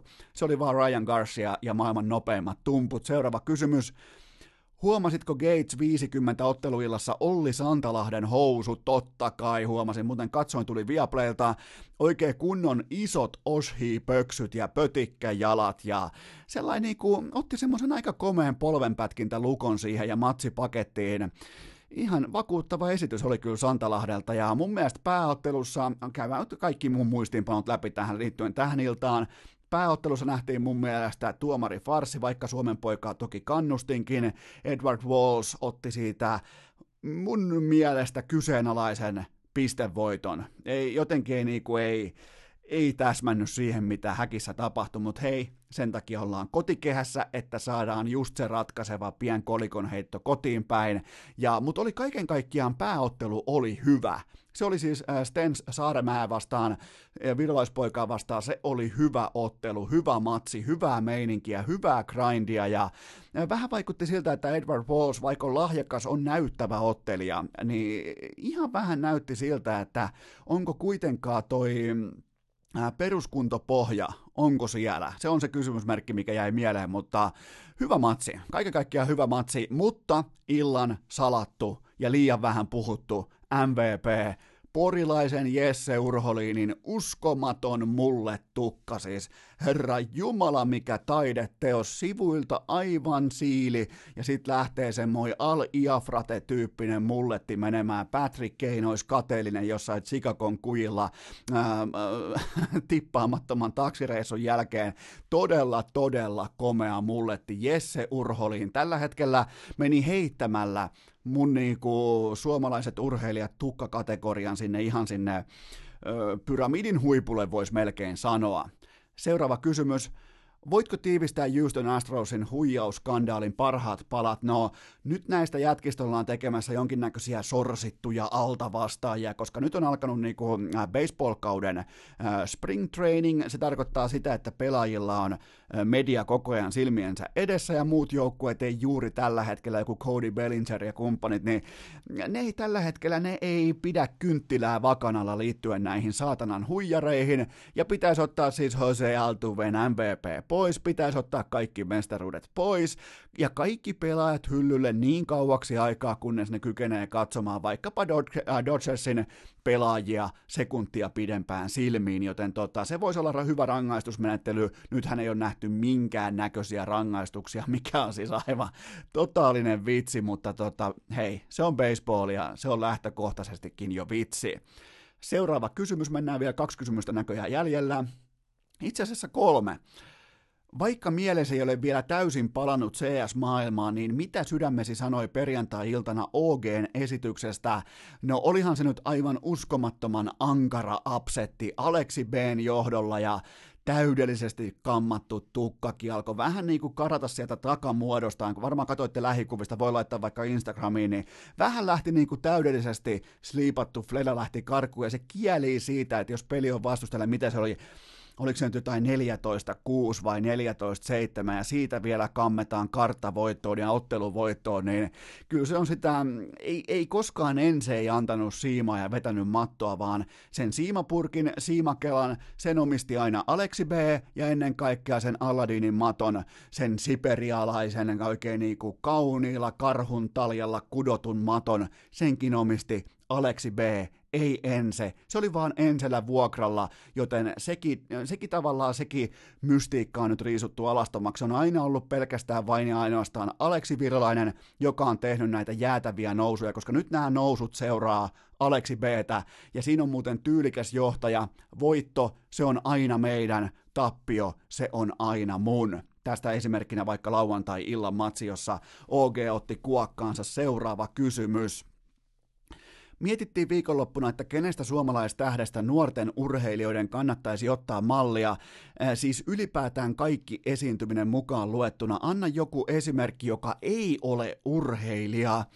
No tota, mä annan teille sellaisen esimerkin kuin Robin Pakkaleen. Kyllä vain, se on niinku ihan sieltä junnusta, jostain mitä 14-vuotiaasta alkaen, kun nousi kohti Suomen huippua, niin mm, aivan siis vastaan sanomattoman tyylikästä, ajattelevaista käyttäytymistä jokaiseen tilanteeseen täydellisellä charmilla aina miettinyt, miten kannan itteni, mitä, miten nyt käyttäydytään, ollaanko nyt fanitapaamisessa, ollaanko nyt presidentinlinnassa, ollaanko nyt äh, festareilla, ollaanko nyt yhteistyökumppaneiden tapaamisessa, missä ollaan, miten käyttäydytään, pystyy aina nuoresta iästä huolimatta, mitä se on nyt varmaan jonkun parikymppinen, herra Jumala, ja niin tota, aina pystynyt aistimaan vahvan kasvatuksen kautta, koska on siis tavannut Pakkareinin mutsin aikoinaan Los Angelesissa, ja siinä ei niinku, siinä ei jäänyt epäselväksi se, että kenen toi sirkus on, että kenen arvojen kautta on opittu ö, kohti tota supertähteyttä. Ja se on siis Mutsinsa johtama todella niin kuin fiksusti, äh, fiksusti johdettu sirkus, jossa kyseessä on todella, todella fiksu supertähti, eli Robin Pakkalen on mulle tähän niinku ihan selkeä, ylittää ihan kaikki muut verrokit, aivan täysin Suomen mittakaava. Sitten vielä viimeinen kysymys, Tuleeko, näitä kysyttiin paljon, tuleeko kästiin isompaa erikoisennakkoa liittyen Mestarien liikan jatkopeleihin, ja nyt kun te kysyitte sen, ja teitä kysyjä oli suurin piirtein vaikka kuusi kappaletta, niin teille kaikille kuudelle kyllä vain, ja se alkaa nyt, se alkaa seuraavassa, nimittäin nyt on aika päästää irti suomalaisen jalkapalloselostamisen G, O, A, T, eli Goat, eli Tuomas Virkkunen, nauttikaa, mennään tonne tota Maikkarin Pöllölaakson mystiseen, jopa vähän nää pimennettyyn selostamoon, joten seuraavaksi vuorossa Tuomas Virkkunen. Urheilukääst! Suomen paras podcasti myös vuonna 2019! Mutta, mutta, mutta otetaan vielä ihan hetkeksi sykkeet alas, koska kohta mennään Virkkusen johdolla koko kentän prässillä päästä päähän ja tämä on kaupallinen tiedote ja tämän tarjoaa EA Sports ja pysytään aiheessa. Se on jalkapallo nimittäin FIFA 20. Jos sä koet, että sä olet siinä pelissä juuri nyt koko sun kaveriporukkas alfa, sä olet siinä koko porukan paras, niin miksi sä et osallistuisi palloliiton SPL E-kappiin, eli haetaan siis ihan suomeksi sanottuna Suomen parhaita FIFA 20 pelaajia, joten jos sulla on FIFA hallussa, mikset menisi osoitteeseen palloliitto.gg, mä toistan sen palloliitto .gg. Jos oot FIFA-harja, niin käy saman tien, me vaikka nyt sun kännykällä, sulla on kännykkä kädessä, se on nyt jo kädessä, niin kirjoita siihen osoiteriville palloliitto.gg, koska siellä on karsinat käynnissä ja seuraavat pelit alkaa sitten keskiviikkona, joten palloliitto.gg. Se on E-Nations Cup-turnaus ja sinne ei muuta kuin hyökkäämään, tai oikeastaan ää, siellä on paikkoja auki tähän E-Nations Cupin turnaukseen, joten sun pitää ensin karsiutua, sun pitää ensin näyttää sun kynnet, sun pitää ensin näyttää, että sä pidät ohjainta oikeinpäin kädessä, ja ylipäätään sun pitää näyttää se, että sä et ole mikään Arsenal Arturi, että kauheat puheet Fifasta, mutta sit kun pitää toimittaa, niin mitään ei tapahdu, joten jos sä olet teidän porukan paras FIFA-pelaaja, tai jos sä tunnet jonkun äärimmäisen kovan FIFA-pelaajan, niin käske hänelle, kerro hänelle, että nyt suusuppuun, toistoja sisään ja osoitteeseen palloliitto.gg. Otetaan se vielä kerran, palloliitto.gg, ja tämä oli kaupallinen tiedote, jonka tarjosi EA Sports. It's in the game, ja nyt nyt me tehdään se liike, se vastahyökkäysoperaatio, että me liikutaan Pöllölaaksoon ja vieraaksi astelee the one and only Tuomas Virkkunen. Vieras pelimatka, lämmin bussin penkki, eväs rasia, vilisevä maisema ja kuulokkeissa urheilukääst.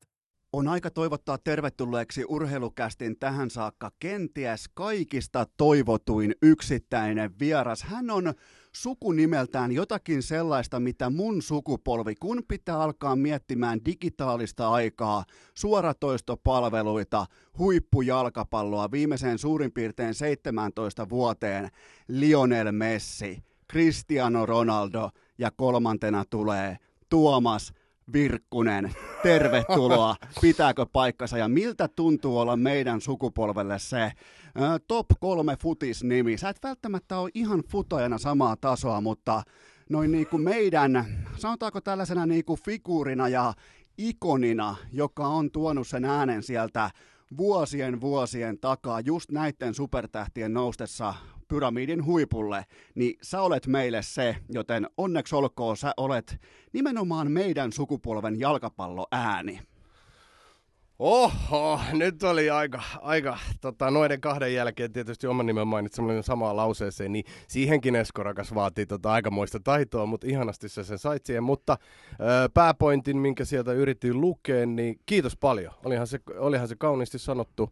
Ja osittain tietysti nyt kun tuli se vuosimääräkin tuossa 17 tai sitten sanoa, niin se, sehän on itse asiassa just näin, niin kyllähän sitä välillä niin väistämättä tulee ajatelleeksi, että sut iäkäs poju alkaa jo ole ja aika kauan on kuitenkin tota, saanut tehdä näitä hommia. Ja varmaan tulee sokkina, mutta tota, itse asiassa urheilukästi myös tekee pohjatöitä, eli kävin ihan katsomassa. tein, tein, tein, yhteensä suurin piirtein kuusi minuuttia pohjatöitä, mikä, mikä huhujen mukaan on silti puolet enemmän kuin sulla per matsi. Pitääkö, pitääkö paikkansa?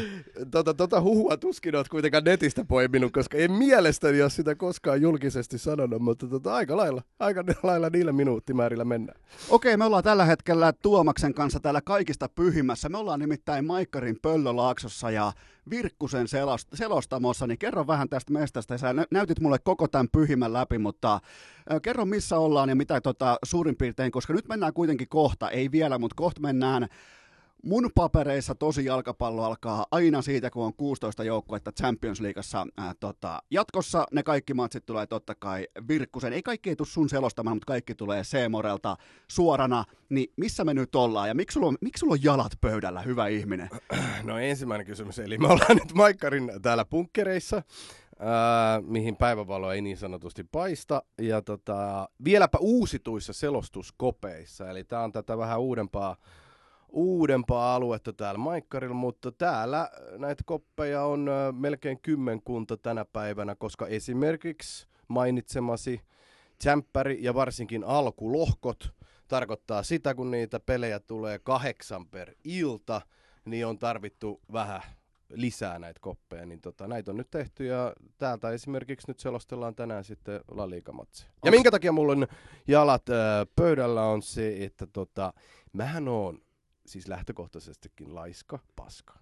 Ja ö, otan elämän suhteellisen rennosti, oli sitten kyseessä urheilu, työnteko tai elämä ylipäätään. Mä olin ihan varma, että koska sulla on kalliimmat Naikin kengät jalassa kuin mulla just nyt. Mä olin ihan 16 varma, että... euroa Pohjois-Makedoniasta parin viikon takaa. Mä olin ihan varma, että sä haluat alfattaa mut noin kengillä. Mieti pasaareista, 16 euroa. Oho, Melkein hyvä, aidot. Hyvä hankinta, mutta hyvä hankinta on. Hei nyt saa tähän väliin mainostaa, jos haluat. Hyvä hankinta on myös se, että Champions League miltä kanavalta mihin aikaan minä päivinä. Anna palaa. Nyt saa katsoa, kun jos sä oot vaikka jossain äh, printtimediassa tai Hesarilla vieraana tai haastattelussa, niin siellä ei oikein sovi ihan hirveästi mainostaa, niin go for it. Urheilukäs tarjoaa. Mä oon tosi huono ollut aina mainostaa, mutta kuten totesit, niin itselle vähän sama fiilis. Siis kevät kun tulee ja ennen kaikkea helmikuun puoliväli, ja mestarien liikan jatkopelit alkaa, niin tämähän on futiksellisesti ylivoimaisesti parasta aikaa. Ja nyt se alkaa ensi viikolla meidän tai Jamperin jatkopelit. Alkulohkot, ne on aina mahtava hienoa aikaa. Sarjat on hienoa aikaa, mutta kyllä mulle itselleni nämä jatkopelit, varsinkin sanotaan näin, että viimeisen kahden, kolmen vuoden aikana, kun nämä jatkopelit ja matsit itsessään on räjähtänyt niin sanotusti käsiin, niin tästä on tullut vielä upeampaa aikaa. Ja juuri nyt kuuntelijat ei sitä näe, mutta tietenkään ei näe, mutta juuri tällä sekunnilla – Maikkarin suurpomot ottavat aseen pois mun ohimolta, kun tämä osio on saatu suoritettua alta pois, joten nyt me ollaan turvassa, me ollaan kuivilla ensimmäinen kysymys, ensimmäinen virallinen kysymys, ja me tehtiin tällä kertaa sillä Onko tavalla... siis virallisiakin osuuksia? Me tehtiin sillä tavalla pohjatyöt, että mä kerroin suurin piirtein, mistä tullaan puhumaan, mutta mä en kuitenkaan mitenkään spesifikoinut sitä, että millä lähetään tai millä aiheella, mutta nyt ensimmäinen tiukka kysymys vaatii matematiikkapäätä, mä olen pahoillani, okay. mutta onko Pikku Pedro tällä hetkellä täysi-ikäinen. Kun lähdet oikein ynnäilemään sieltä legendaarisesta tarinasta eteenpäin, niin voisiko olla jopa Pikku Pedro täysi-ikäinen? Sehän oli 2009 vasta vai? 2008. Jos se oli silloin kuusivuotias, niin, niin se niin voisi sitä... olla täysi-ikäinen. Joo. Joo, nyt. aika lähellä aletaan olla. Se, mä aloin nimittäin, tämä on melkein tärkein asia, mitä mulla on tapetilla tällä hetkellä, koska sehän ei silloin enää ole. Pikku Pedro ja kaikki sääli atletin suuntaan on sitten on, mennyt. Joo, toki on jo. On, on. Vuosien saatossa on oikeastaan. Sehän on muuttunut aika lailla Pedro elämä tässä kyllä. Niin kuin, tota, se muuttui aika radikaalisti itse asiassa mun papereissa silloin 2014 keväällä, eli jos se oli nyt silloin kuusi, niin sehän oli pikkuperrot silloin 11, kun Simeonen nippu vei mestaruuden. Muistakko lähetettiin viestiäkin Muistan, silloin. Mä olin. Camp Noulla, tota, Mulla on, mulla on printattuna sun viestit edelleen mun seinällä. ja varmaan sun, mun kuvakin on siinä, On, että sä on, saat mut- niinku unen Mutta ne on ne nudet nimenomaan. Me oltiin, niinku, me oltiin, me oltiin nudejen lähettämisen etuli, eturintamassa ennen mitään Snapchatteja. Joo, illa, yöltähän mä en pystynyt enää lähettelemään mitään kuvia, kun puhelin jäi sinne, mutta ö, se on toinen tarina, mutta niin kun, se alkaa olla varmaan aika lailla täysikäinen, mutta onhan hänenkin elämässä aika paljon tapahtunut. On, mutta onko jopa Pikku Pedro, kun lähdetään oikein pohtimaan, niin onko sitten tullut jopa vähän sellainen hemmoteltu kakara, koska nehän on voittanut kuitenkin, niin niillä on ollut koko ajan tähtipelaajia, uusi stadikka, maailman kallein manageri, niin onko sitten tullut vähän sellainen jopa hemmoteltu kakara? Öö, tietyllä tapaa joo. Hän on kasvanut ihan mielettömästi itse asiassa tässä varsinkin vajaa viimeisen kympin vuoden, kymmenen vuoden aikana, mutta sitten toisaalta onhan siinä edelleen säilynyt sellainen tietty etäisyys, jos nyt puhutaan sen kyseisen maa kahdesta isosta jättiläishahmosta, niin tota, on, on se säilynyt siinä niinku edelleen, vaikka Pikku Pedrokin on niinku kasvanut aika pirusti kyllä. Mistä se tarina syntyi just siinä hetkessä, koska siis sehän on aika pitkälti, voisin kuvitella, että se on improvisaatioteatteria. Sillä hetkellä, kun mennään ja punainen valo palaa, niin silloin pitää toimittaa. Ja sä painoit pöytää yhden eeppisimmistä tarinoista suomalaisen jalkapallon selostamisen historiassa. Niin mistä se löytyi vai löytyykö se vaan ihan hihasta?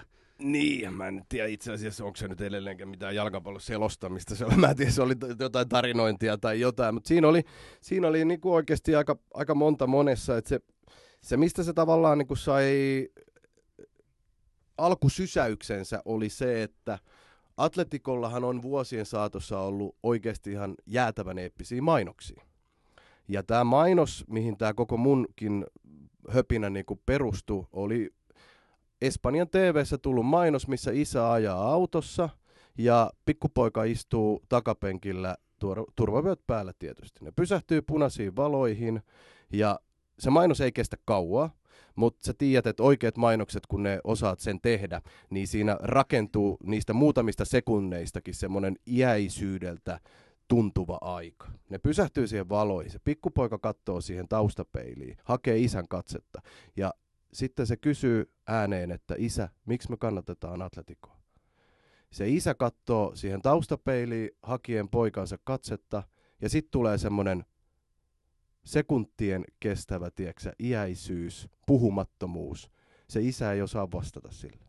Sitten valot vaihtuu vihreäksi, se auto lähtee liikkeelle ja tulee vain joku planssi, että Atletikon seuraavan kauden kausikortit myynnissä.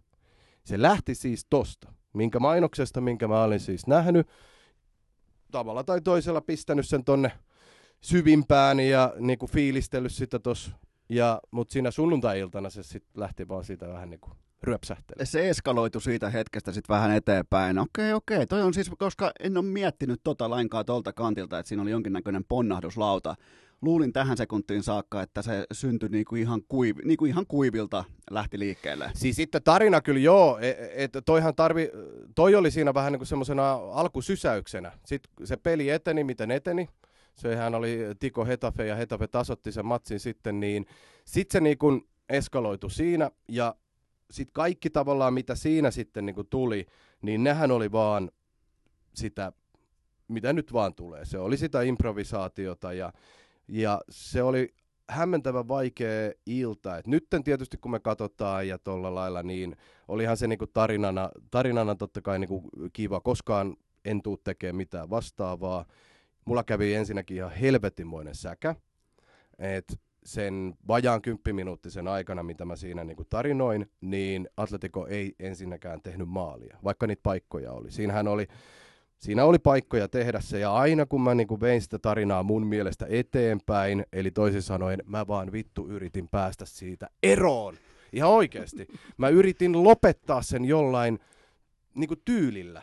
Tiedätkö? Kun mä olin lähtenyt niin siihen... sä, sä halusit siihen sen Mm. saman romantiikan, mikä siinä mainoksessa, että se niinku tavallaan klousaa itsensä just näin, just näin. Mä halusin lopettaa sen tyylillä. Mä, niin kun, mä jatkoin sitä ja jatkoin, ja mä en yleensä pidä esimerkiksi niin puhelinta päällä ton ö, selostuksien aikana, mutta silloin mulla oli, ja tota, mä, ensimmäinen viesti pamahti, kuulin äänen, mä katsoin sitä puhelinta yksi kaverilla, että mitä vittua siellä kopissa tapahtuu. Niin tiedätkö kun sun itseluottamus alkaa niinku mureneen silleen, niinku, että ei helvetti, mä en niinku tiedä, että mitä. Mä olin jatkanut sitä niinku muutaman minuutin, että mä yritän vaan päästä tästä eroon sillä lailla niinku fiksusti, mutta samalla toivoin, että ei tuu sitä maalia, koska mähän olisin ollut ihan kusessa, sehän olisi vesittänyt sen itse ytimen kokonaan siinä tarinassa. Niin, niin. Mutta samalla mä yritin päästä silleen niin kuin, vaan että mä lopetan tämän niin kuin fiksusti. Mutta aina kun mä yritin niin kuin lopettaa sitä, niin tuli joku uusi jostain. Aina vaan se niin kuin jatkuu ja jatkuu. No nyt meillä on siihen täysi tietoisuus, että mitä silloin tapahtui. Ja toi on muuten ihan validi kysymys aina kysyä silloin tällöin kavereilta, että mitäs vittua siellä oikein tapahtuu. Ja itse asiassa sul, sultakin on tullut muistaakseni pari kertaa kysytty, että mitä siellä nyt oikein tapahtuu. Tota, meillä on tällainen oma pikku tekstiviestirinki ollut. Se on varmaan aika vanha jo, varmaan kymmenen vuotta vanha jo meidän, meidän tekstiviestiharraste. Varsinkin jos tarvii sen ratkaisevan kolmannen maalin, niin mulla tulee usein, ja sehän on siis selostajasta kiinni, että tuleeko sitä vai ei. Niin, näin mä oon ymmärtänyt. Joo, ja, ja vir, Over Virkkunen on ollut silloin aika niin kuin mies paikallaan ja tullut otettua sun matseihin kohtalaisia swingejä tuossa tota, vuosien mittaan. Mutta nyt kun on saatu alkulämpö, alkulämpö kohdille ja tietää, mitä pikkupetrolle kuuluu, niin Puhutaan, tehdään vaikka sellainen rakenne nyt tähän, koska urheilukästihän pohtii aina helvetin tarkasti, miten tehdään, niin, niin tota, tehdään vaikka, että puhutaan hieman, että minkälainen on selostaja Tuomas Virkkusen ura, ja sitten käydään tota, läpi sun top kolme ikimuistoisimmat matsit ja sitten sokerina pohjalle heitetään noin kahdeksan otteluparia Champions Leaguea uunista ulos, kun siellä mennään Sweet 16 vaiheeseen, mutta lähdetään nyt tästä sun selostajan urasta, joka siis on suurin piirtein 17 vuotta. Se muuten kohta tulee täyteen ikään sekin. No sekin. Että tota, mistä, Se on teema. mistä kaikki alkoi? No tiivistettynä silleen voisi sanoa, että poika oli vaan oikeaan aikaan oikeassa paikassa, oli, oli sinnikäs yrittää ja oli kova halu päästä tekemään sitä, mitä on kuitenkin elämässään ehkä eniten seurannut ja mikä on omalla tavallaan hyvin, hyvin paljon omaa elämää määritellyt. Mutta konkreettisesti niitä asioita alkoi siellä 2000-luvun alussa – tapahtuu Tampereella, kun asustelin edelleen, niin paikallisradio on periaatteessa niin kuin puoli väkisin. Tungin itteni 957 silloin tuli aikanaan ilmoitus, että koppiin ei mahdu, että se on jo ihan täynnä. Lasse Toiva selosti ja silloin oli apu, apu, apulainen siinä. Ja mä sanoin, että no voiko mä nyt vittu edes tulla silleen niin kuin puolittain siihen, että sen selostuskopin oven niin kuin laittaa silleen niin kuin vähän auki, että mä oon vaan niin kuin siis puole, puolella kropalla siinä mukana. siis kaikkea tämä yritin vaan... Toi, kuul, toi muuten kuulostaa ihan samat, että keskimääräiset jäbät menee jatkoille. toi, toi, muuten, toi on muuten ihan sama tahti. Kyllä, ei, eikä oikeasti pääse sisään, mutta vähän siihen niin kuin hilkulle. no sekin on oma elämä, kyllä itse asiassa. Joo, mutta silleen niin kuin si, sitä kautta, sitten mä lopulta sinne pääsin ja Toivan Lassella oli iso rooli silleen itselleen, että et, et sitten samoihin aikoihin meni Voijonmaalle opiskeleen radiotoimittajaksi, mikä on nyt varmaan vertailtavissa nykypäivänä Heo ja mitä täällä Helsingissäkin on noita urheilutoimittajalinja, mistä ei var, varsinaisesti mitään sille ei tutkintoa tuu, mutta että tulee hyvät perusedellytykset kuitenkin tota, tälle alalle.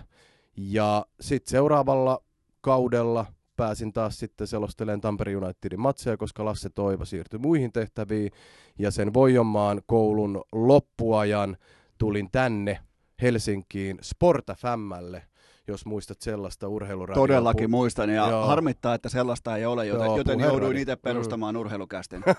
Ihan, kyllä, aivan, jo, siis totta. pitää ihan paikkansa, Juu, totta vaikka mulla ei ole siis mitenkään resursseja niin kuin tehdä joka ikinen arkipäivä, mutta edes kolmesti viikkoon jotakin, mikä olisi just tasan tässä urheiluhetkessä läsnä, mm. niin se on ollut mun pitkään niin kuin haaveena, ja se on nyt tässä. Tervetuloa vaan mukaan urheilukästin vieraaksi. Kiitos, kiitos, mutta on ihan, joo, toi on ihan totta. Mietin, mietin minkälainen radio sekin silloin, siinä päivänä. Siitä on melkein 20 vuotta aikaa se oli aamusta iltaan pelkkää sporttia niin kuin oikeasti. Et porukka, porukka teki tuolla, niin kuin mä muistan noin, siellä oli Linnanahteet, Jyrkensit ja muut kurkot tekemässä. Et se, se, oli hienoa aikaa. Se oli niin opettavaista aikaa, tiedätkö, sille itsellekin, että Et kyllä siinä välittömästi pääsi, vaikka mä tulin silloin vaan niin kuin kahden viikon työharjoittelujaksolle tänne. Sassa Ikonen kävi hakemaan mut tuolta ylhäältä sillä ihanan seksikkään yrmeellä ilmeellä. Mä katsoin, että ei jumalauta, toi murskaa mut tähän ovelle välittömästi. Mut sit se olikin ihana ja se ottikin sille mukaan. Kaksi viikkoa mä pyörin tuolla, mä keittelin vittu kahveja niin paljon porukalle. Mä olin siellä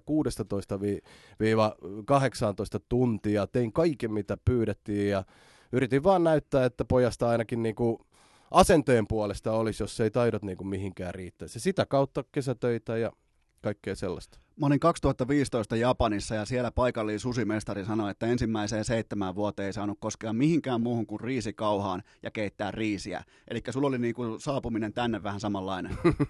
joo, joo, siis, no, siis sain mä, sain mä tehdä, että kyllä niin kuin Linnanahteen Akikin otti heti, se oli 2002, kun mä tänne niin kuin tulin niin, öö, MM, MM-kisa, kesähän oli silloin esimerkiksi niin tota, Japania ja Etelä-Korea, niin mä rupesin niitä pieniä juttuja tekee semmoisia viiden minuutin pätkiä per maa. Ne oli ihan helvetin hienoa. Eikö muuten ollutkin farsi se, ettei Ballak pelannut finaalissa? Oli, oli. Mutta onneksi, käsit, säännöt, onneksi, ihan on, joo, onneksi säännöt muuttu sen jälkeen. Mut se, äh, kaikki tommoset pikkujutskat oli siinä niinku isoja tekijöitä ja sitten mä sain tosiaan jäädä tänne kesäksi ajan tekee. Sitten tuli se ikävä ajanjakso, että Sport FM lopetettiin, mutta tälleen henkilökohtaisesti oli käynyt tsäkä, koska sitten oli taas tullut urheilukanava. Ja urheilukanavalle mä olin käynyt tekemään koeselostuksia, tai koeselostuksen. Ja tota, sitten mut valittiin tekemään Bundesliigaa, mikä alkoi niillä tuleen. Ja siitä se oikeastaan sitten lähti taas urheilukanavalla. Kun lähit oikeastaan tekemään, tota, siinä vaiheessa varmaan kuitenkin puhuttiin ehkä kenties intohimosta ja harrastuksesta, mutta halusitko olla enemmän tekemisissä jalkapallon kanssa vai jalkapallon selostamisen, jos niin kuin ymmärrät, että, että ajoiko sua se, niin kuin se lajifriikkiys, laji-intohimo vai sitten jo ihan se mm, selostamisen intohimo? Kum, kum, vai jotenkin löytyykö niistä jonkinnäköinen yhteinen soppa vai, vai mikä oli se jako? Joo, aika hyvä. Tota, mä luulen, että se oli kummakki kyllä. Että kyllä mä niin noin kaikki duunit, hommat, mitä siinä Sportafämmälläkin sain, niin kyllähän mä niin aina – Mä en peitellyt tietenkään mun intohimoa futista kohtaan. En mä myöskään samalla niin kuin kertoillut mitään, niin kuin, kuinka paljon mua ei kiinnosta jotkut muut lait, vaan otin tietysti kaiken, kaiken vastaan, mitä mulle niin kuin tarjottiin, mutta kyllähän se intohimo siihen tiettyyn lajiin varmasti näkyy ympärillä oleville ihmisille. Mut, mitä lajeja sä vihaat? Haukutaan joku laji välissä. No, sä oot, sä oot vanha, vanha Kendo Virkkunen. Siis en, en.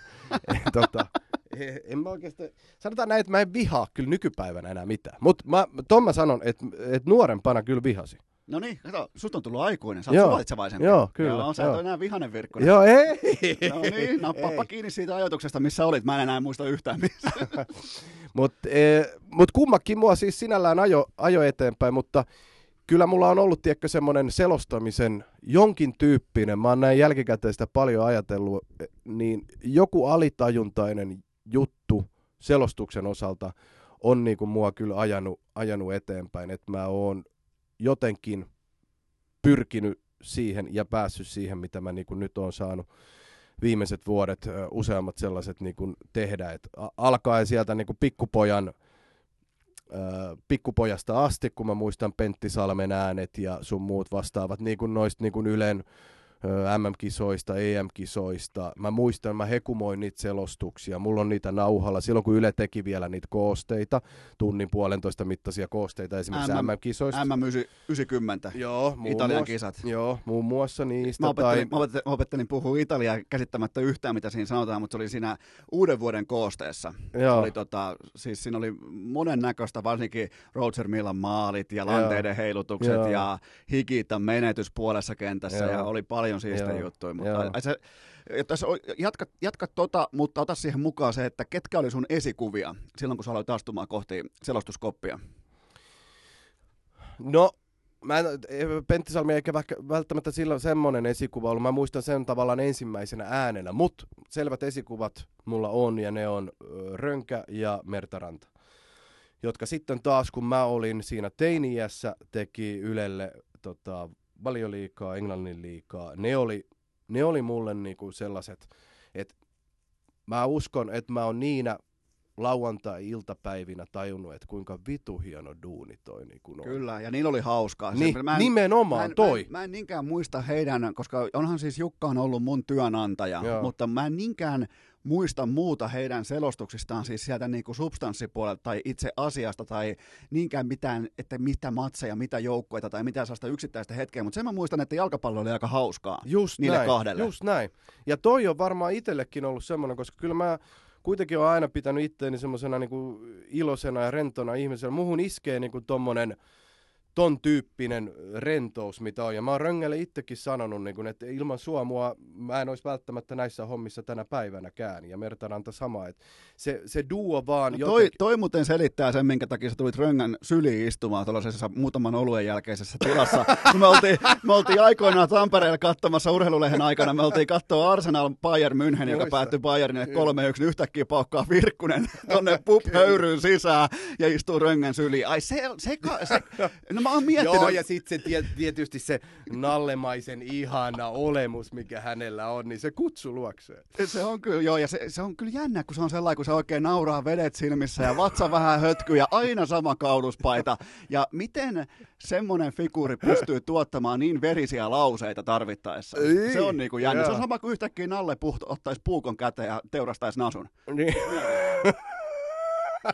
Mikä Ja, vielä ja tässä tapauksessa nasu on... Nasu on mä vaikka- meinasin just miettiä, että oliko mä se satana ei, nasu kun- ei, sit kun siinä sylissä. nasu on vaikkapa Suomen palloliitto. Niin, joo, joo, joo, kyllä, kyllä, kyllä, kyllä. Ymmärrän, ymmärrän ton. Mut joo, mutta noi, äh, noi oli varmaan itselle siis ehdottomasti. Eikä mulla oikeastaan, mä melkein sanoisin, että mulla ei semmosia muita ole ollut. Mä näen noin kaksi niin merkittävänä hahmona, jotka mua jollain alitajuntaisella tasolla tai jollain ajo niin kuin eteenpäin kohti tätä, tätä duunia. Muistatko sun ensimmäistä matsia? Aika moni maalintekijä varmaan muistaa ekan maalinsa, mutta muistat sä, että mikä oli sun eka TV-live-matsi? Joo. Ää, mun eka se koeselostus urheilukanavalle oli Schalke-matsi. ja Silloin pelasi vielä Victor Agali. Ja tota, mä olin kattonut jopa, mietin aika mulkusti tehty muita koeselostajia varten, mä en ole kertonut tätä, mutta mä katoin valmiiksi, mitä siinä matsissa tapahtuu, jotta mä osasin vittu ennakoida siihen. Niin, se oli tietenkin nauhalta tullut. Nauhalta kato ei, koeselostus. Jum, oot 17, Ai, vuotta, 17 vuotta vanha huijaus, mutta se on vanha, se, se on vanha rikos. Se on Eikö se ole vanhentunut? On, on, se on vanhentunut, varsinkin selostuspiireissä, se on melkein viikko riittää. Joo, totta, nää, täällä on vielä vähän erilaisia. Ai sä teit, sä teit Aika- vanhan niin. ketun Mä oon niin vähän tolle- Sä osasit ennakoida ja selostaa niinku fiksusti etukäteen niin. Niin. tilanteet vähän. Nimenomaan, kato, mä katoin sen sillä lailla, niin kun, että nyt, nyt mä lopetan kaiken bullshitin jauhamisen ja keskityn tuohon, ja sitten tuli se maali, ja olin mukamas hyvin mukana siinä. Ai Ei, eikö se ole aika, t- ei Mutta hei, saatana. mut siis markkina, markkinassahan menestyy useimmiten tota, fiksuin. Se, kuka tekee parhaiten kotityötä. Ja jos on chanssi ottaa se video, niin totta kai sä otat sen. Niin ja siis eihän mä edes tänä päivänä tiedä vielä, että oliko ketään muita koisselostamassa. siis oikeasti, että sehän voi olla. Ai, no en mä tiedä sitäkään. En mä ole kysellyt, että ketä muita. Mutta eka, eka matsi oli sitten tota sen jälkeen, kun äh, tota, pääsi noin hommiin, oli Ajax PSV, missä Slaattani oli. Okei. Se oli urheilukanava eka. Mutta se oli vaan muistaakseni semmoinen yksittäinen eredivisio matsi. Sitten sit lähti se Bundesliga-homma. Ja sittenhän se meni urheilukanavalla siihen, että siis koko ajan matseja tuli vaan enemmän ja enemmän, liikoja enemmän ja enemmän. Ja se oli, se oli huikeeta aikaa, koska sai tehdä ihan pirusti kaikkea. Ja tollahan, tollahan tavallaan se urheilukanava plus Virkkunen, niin se alkoi astumaan sellaiseen ihan päivittäin, mä sanon melkein jopa päivittäiseen rytmiin. Että, ja ylipäätään niin kuin jalkapallon katsominen, se, että se ei ollut mitenkään maksullinen kanava, mullakin oli silloin lukiossa siihen varaa, ja tota, se näkyi mun telkasta, niin totta kai silloin tuli paljon, tosi paljon tuli katettua. Eikö siellä ollut ihan Copa Americanasta alkaen kaikki? Oli, mä muistan vain jonkun Adrianon läpimurron, vai mitä näitä oli tällaisia? Brasilian, Brasilian- liiga oli joo, joo, ja silloin 2009 vielä ennen kuin itse siirtyi Maikkarille, niin urheilukanavaltahan tuli siinä edellisenä koko kautena, niin sieltä tuli Italia, Espanjaa, Bundesliigaa öö, ja Ranskan liigaa.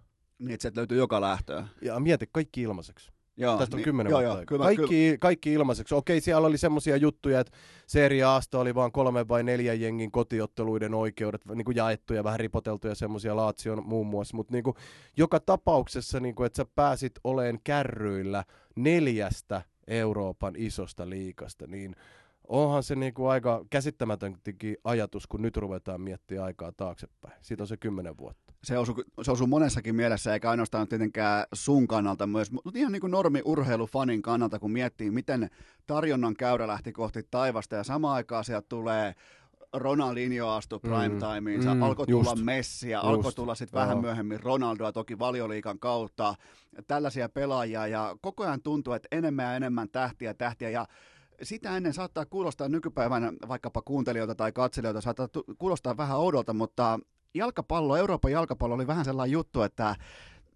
se ei ollut saatavilla. Se oli siis veikkaajan takasivulla, Just, oli niin sarjataulukot ja that's it. Ja, ja se tieto, ei tarvitse mennä siis kun suurin piirtein 20 vuotta taaksepäin, niin ei niitä katsottu mistään YouTubesta niitä koosteita, koska ei ollut YouTubea.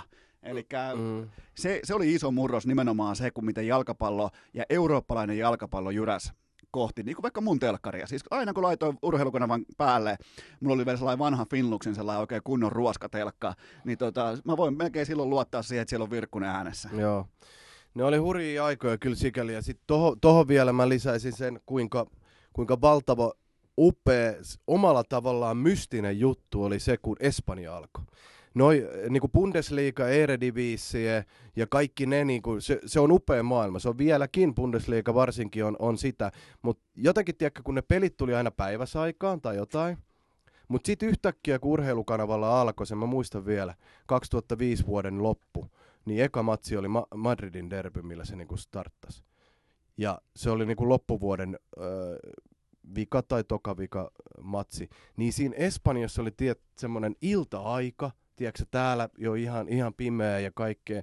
Se tietty mystiikka, mikä liittyi niinku laliikaan, koska niin kuin sanoit, niin jos me oltiin täällä niin kuin semmoisessa niinku pimeässä alueessa niin kuin Eurofutiksen suhteen, niin Espanjahan oli vielä enemmän sitä. Serie Atahan on vuosien saatossa tullut aikana 90-luvussa, 90-luvulla esimerkiksi, mutta Espanja oli semmoinen, niin kuin, että me tiedettiin, että se siellä on kaiken maailman helvetin galaktikoita sun muita, maailman niin kuin parhaimpia pelaajia, mutta me ei niin kuin nähty niitä. Kyllä. Sitten yhtäkkiä se olikin tossa lauantai-illassa tai sunnuntai-illassa. Siellä oli jumalauta Sidanet, Fiikot ja Ronaldinjot ja kaikki.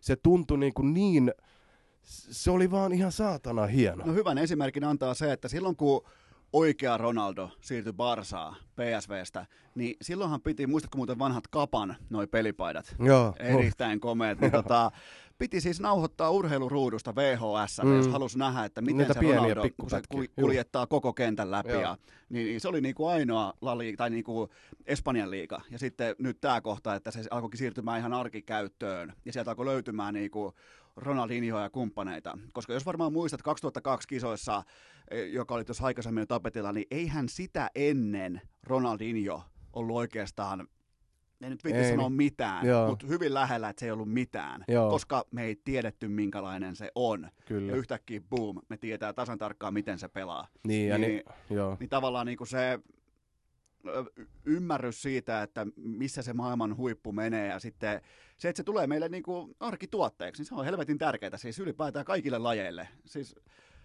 vaikka sun suuresti vihaama, ex-vihaama Kendo, niin, niin ne vaikka menetti sillä ihan helvetisti katsojapotentiaalia Jenkeissä, kun ne menetti E ESPNn näkyvyyden. Mm. Niin se on se, mikä pyörittää sama kuin Laliikan on pakko, jos ne haluaa olla Suomessa, vaikka ei varmaan Suomi niin kuin sinänsä niin kuin markkina-alueena ole ehkä se kaikista seksikkäin, mutta Mm. jos sä haluat olla globaalissa markkinassa, niin kyllä sun pitää joka paikassa näkyä. Mm. Ja tuossa on hyvä esimerkki siitä, että miten sekin tänne tuli. Joo, ja toi Ronaldinho just oli, se oli se, kun se oli hänen niinku näitä priima-vuosiaan, niin siinä oli jotain, mikä niinku omassakin kaveripiirissä oli, vaikka niinku mulla on esimerkiksi paljon jotain Serie A-faneja sun muuta, niin nekin alkoi niinku yhtäkkiä sunnuntai-iltasi katsoa sitä Espanjaa.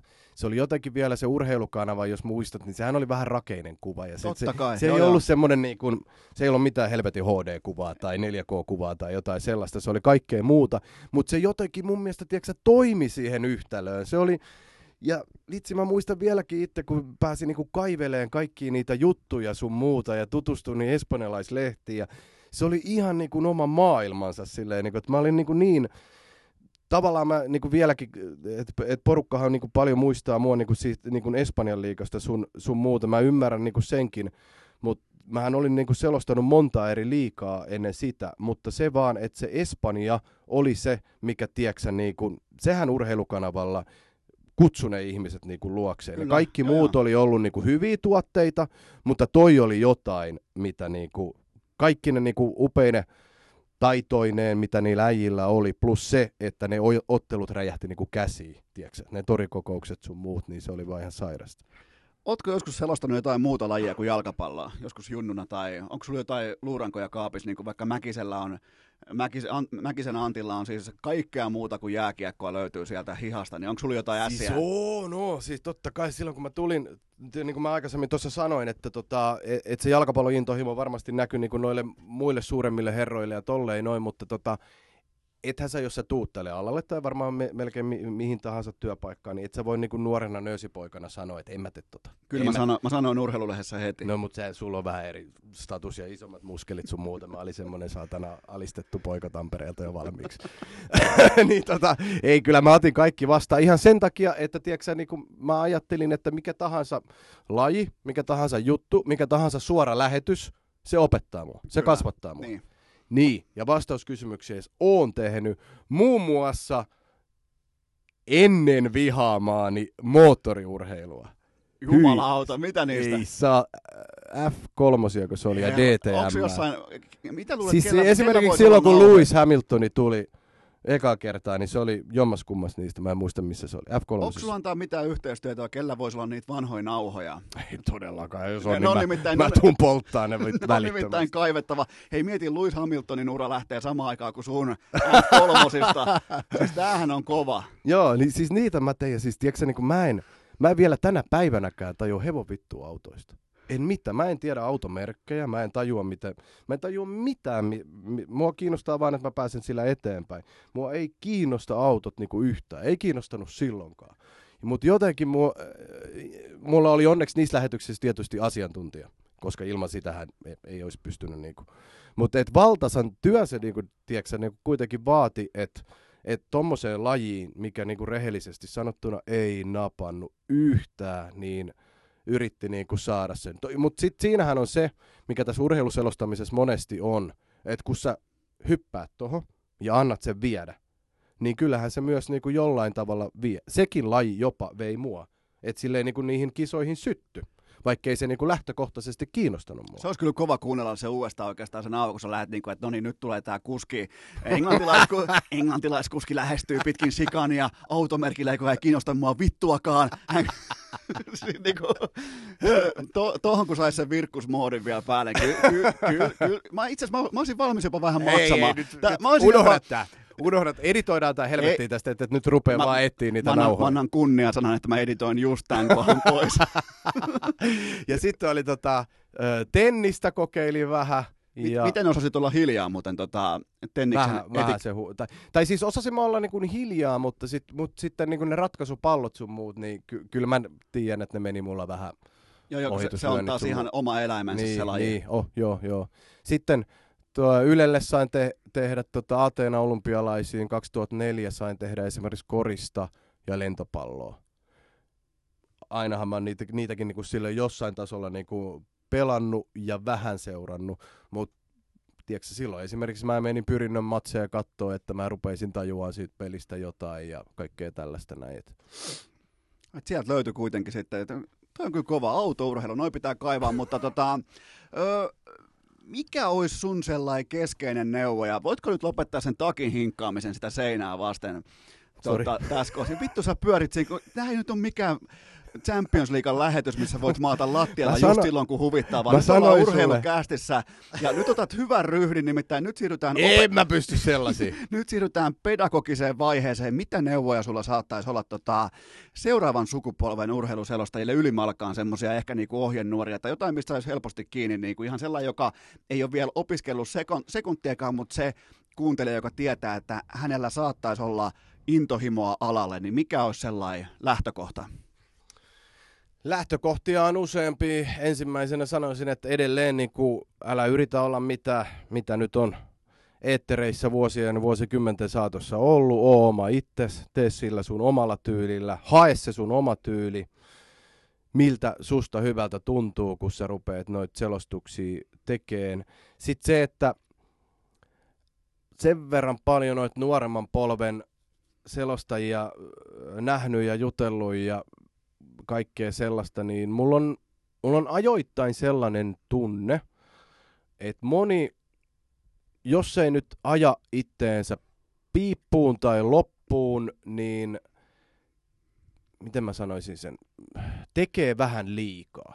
Eli, eli taustatyöt tietysti liittyy helvetin oleellisesti tähän, tähän ammattiin, ja ne sun pitää tietysti tehdä.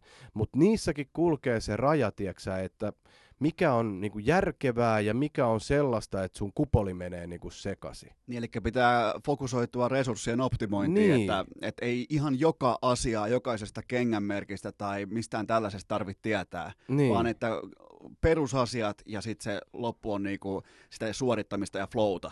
Just näin, että siis, ja anna, siis se, se, mikä ohje on kans mun mielestä, niinku, että anna pelin viedä.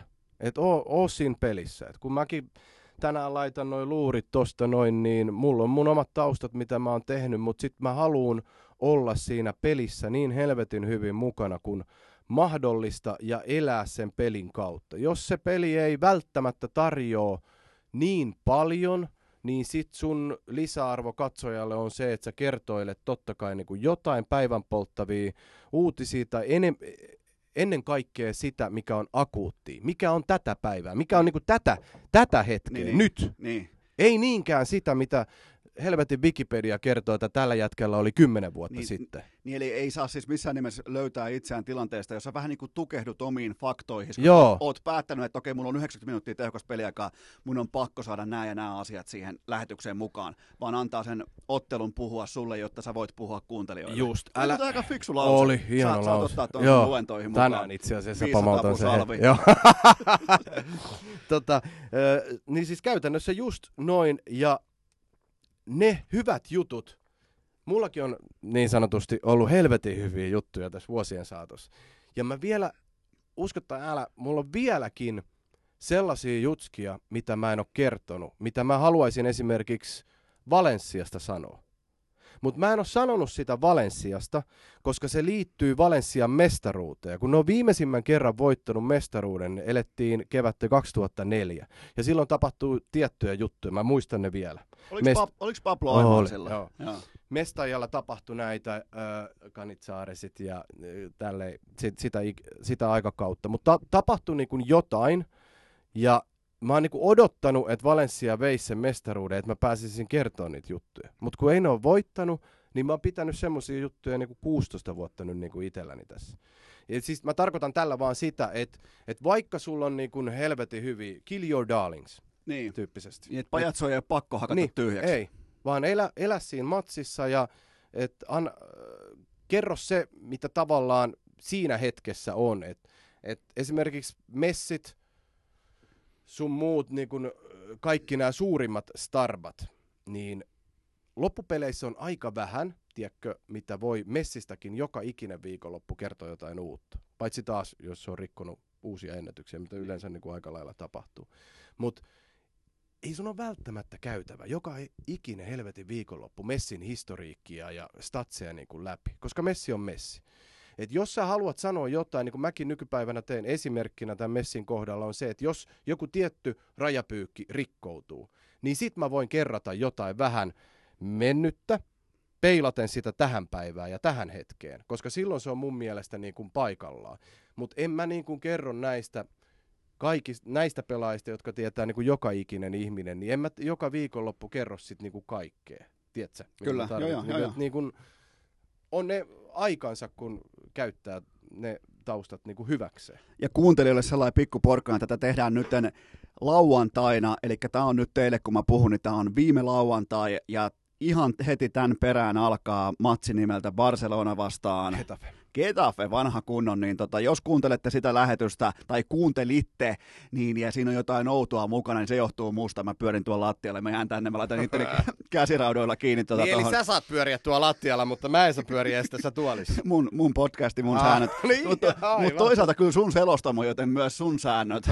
tota, mutta, mutta että löytyy siis nimenomaan sitä tällaisille niin kuin nuorille. Ylipäätään toi pätee ihan kaikkeen. Multakin kysytään, vaikka mä en ole mikään toimittaja ja mä en ole koskaan ollut mikään oikea vakavasti otettava journalisti, mutta paljon kysytään sitä, että mikä on tuolla alalla, mitkä on vaikka tulevaisuuden suunnat tai mikä on niinku, eh, mi, mi, mi, mi, mihin kannattaa panostaa, niin nimenomaan sellainen niinku, kokonaisvaltainen urheilun yleissivistys, sellainen niinku, ei välttämättä just se sun leipälajis, vaan se, että sä pystyt poimimaan, ja mä pystyn sen verran sanomaan omasta puolestani, että välttämättä Suomesta ei näissä mun lajeissa löydy toista, joka pystyy parsimaan narratiiveja kasaan laji toisensa jälkeen sille, että ne kaikki kasautuu yhteen kuin minä, mm. niin se on se mun vahvuus. Mm. Ja se on myös se, minkä varaa mä rakennan tosi paljon urheilukästiä, että koska mä oon elänyt sen ajan sieltä, mä oon aloittanut urheilun, mitä nyt seuraamisen varmaan silloin, kun mä opin itse potkii palloa suurin piirtein, niin silloinhan alkaa keräämään dataa, niin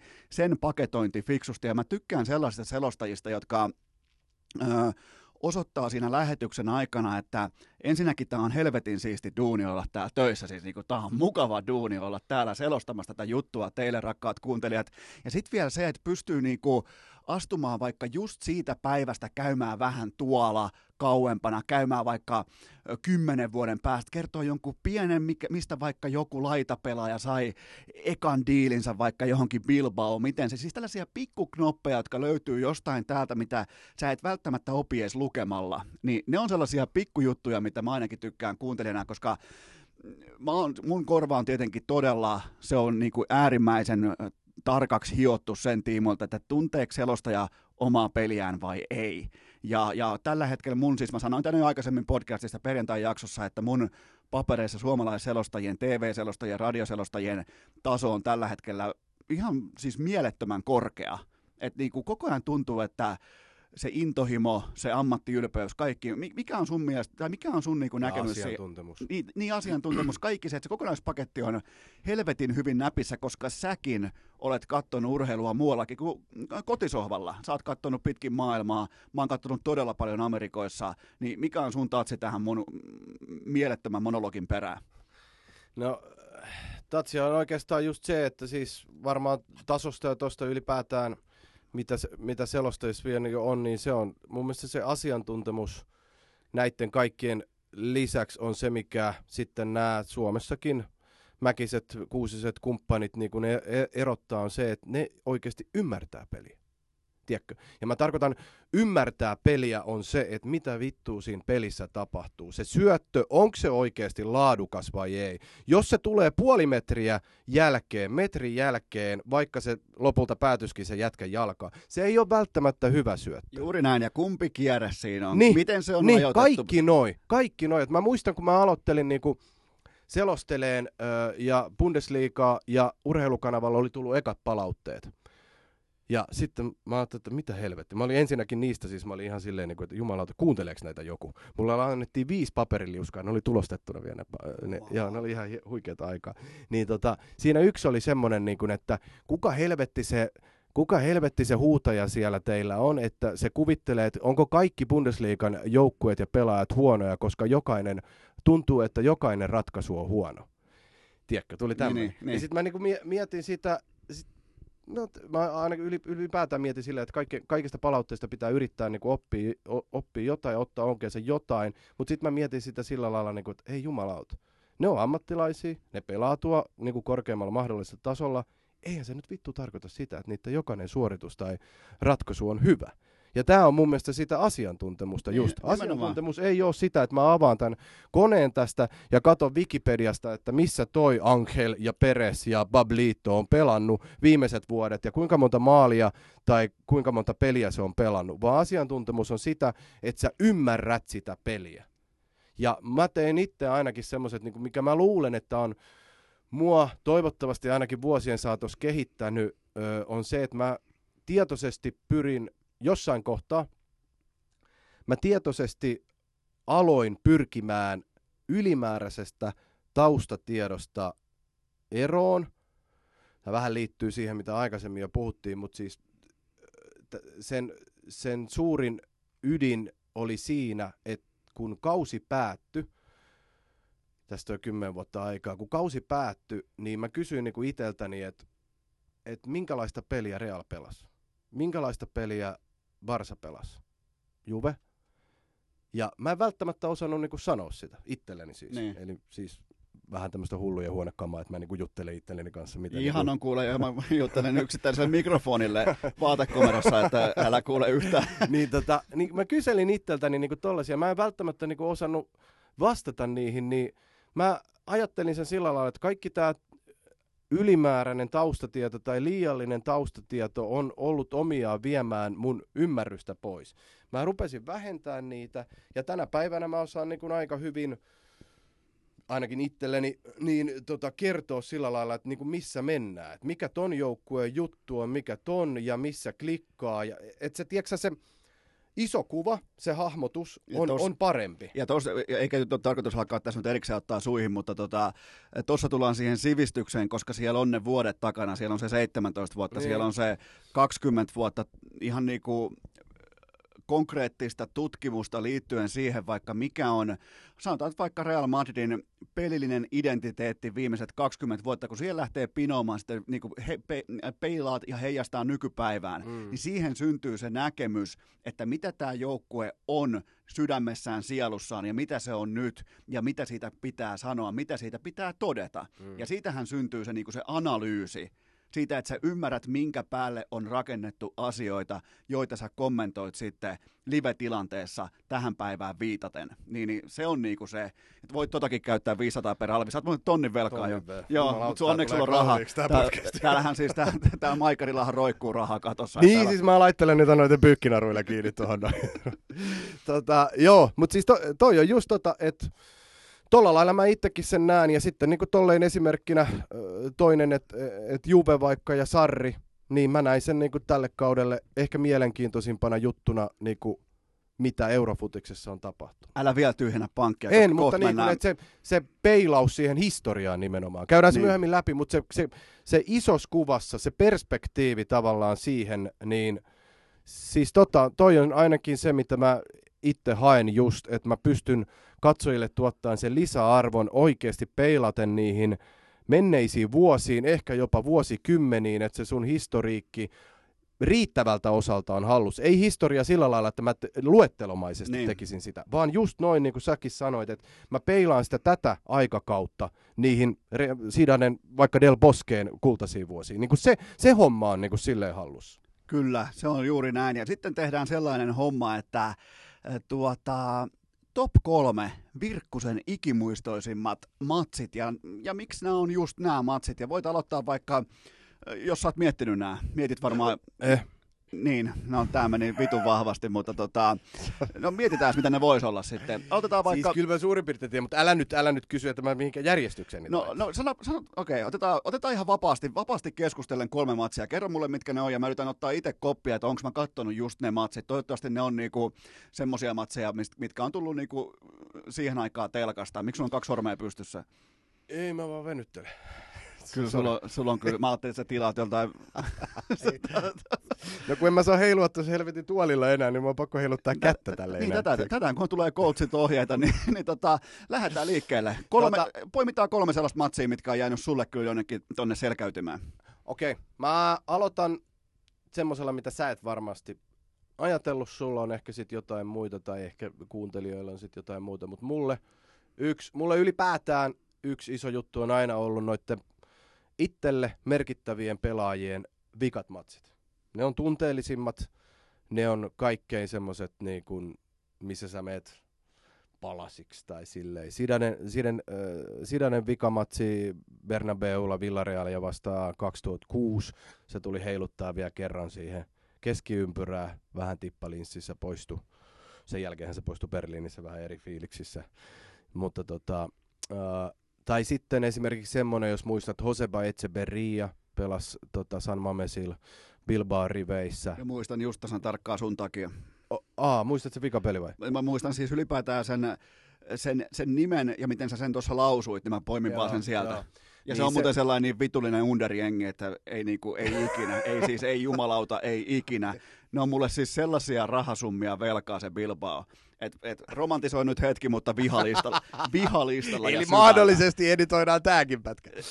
tota, Mutta siis Etseberia se, se vikamatsi vaan, hän ei ollut mulle taas mikään erityinen pelaaja, mutta se, että se meni ihan palasiksi siinä vikaspelissä, kuitenkin ihan mieletön ura, niin kuin sanomamme sillä ja tolleen. Mutta sitten mulle, kun kasvoi tos teini sun muuta aikaa, niin Juve oli mulle silloin suosikkiengi, ei ole enää. Mutta siihen aikaan vähän niin kuin kannatin, fanitin niin Juvea ja Del Piero oli sen aikakauden se jäbä, se joka tuli. Sitten Del Piero lopetti. Mä olin Maikkarilla silloin töissä. Öö, meillä oli siinä viikonloppuna tulossa jotain muuta niin, että Juventuksen vikamatsi Atalantaa vastaan ei mahtunut lähetyskarttaa. Mä puhuin sen, että se tuli jälkilähetyksenä maanantaina. Mä tulin sitä varten tänne. Mä en ollut kattonut sitä peliä etukäteen. Ja mä selostin Alessandron viimeisen matsin tuolta yläkerrasta. Ja se oli niin huikea, hieno fiiliskokemus, koska sillä matsillahan ei sinällään ollut mitään merkitystä. Juven mestaruus oli jo tota, varma ja ei Atalantalla ollut mitään pelattavaa, mutta Del Piero oli avauksessa, teki maali. En muista minä hetkenä tuli pois, mutta sen jälkeen se paikallinen ohjaajakaan ei kuvannut sitä helvetin peliä, vaan se kuvasi sitä, kun Del Piero kiersi sen kentän. Matsin aikana. Ihan saatana hieno hetki. Siis mulla oli niin, silleen niin kuin, mentiin siis sellaista, että lauseen sain ehkä sanottua ja sitten meni taas ihan vitun palasiksi. Sitten mä taas pistin mikin pois päältä ja keräilin itteeni ja yritin jatkaa. Ja... Koska Del Piero oli itselle semmoinen niinku oikeasti sen ajan niinku niin iso, hieno pelaaja. Ja sitten kun sä näet, että se pelaa vikan matsi tuossa jengissä, vaikka se jengi itsessään ollut enää silloin mitään itselle, mutta se Del Piero oli edelleen, niin noin. Siitä kolme esimerkkiä. Mulle Del Piero tota, siis ikuisesti vihalistalla myös valitettavasti, mutta Warfare. no en oikeasti, mä jotenkin niinku Italia ja niiden futis, mä en tiedä, ne on varmaan joskus voittanut mun hevosia kisoissa väärissä, erittäin väärissä paikoissa, mutta tota, se mistä Del Piero, niin, niin todella röyhkeä tapa pitää futiskenkien läppiä. Tuossa vähän niin kuin sivustalla. Siinä, ai että on kaunis tyyli. Muistatko 98 mainoksen, se Adidaksen Joo, joo. Ai ai, sitä kelattiin ja katsottiin Joo. ja kun se vetää siihen. Missäs ne olikaan? Oliko ne jossain, missä se Adidaksen setappi oli tehty? Se vetää sen pallon sellaisella kierteellä sellaiseen ihan pieneen luukkuun. Joo. Niillä, tota, mikä sen kengän merkki oli? Siis mä kyllä osaan sen mallintaa mun silmien eteen, mutta, mutta tota, Ei se Predatori. se oli Predatori. Oliko koska, Predatori?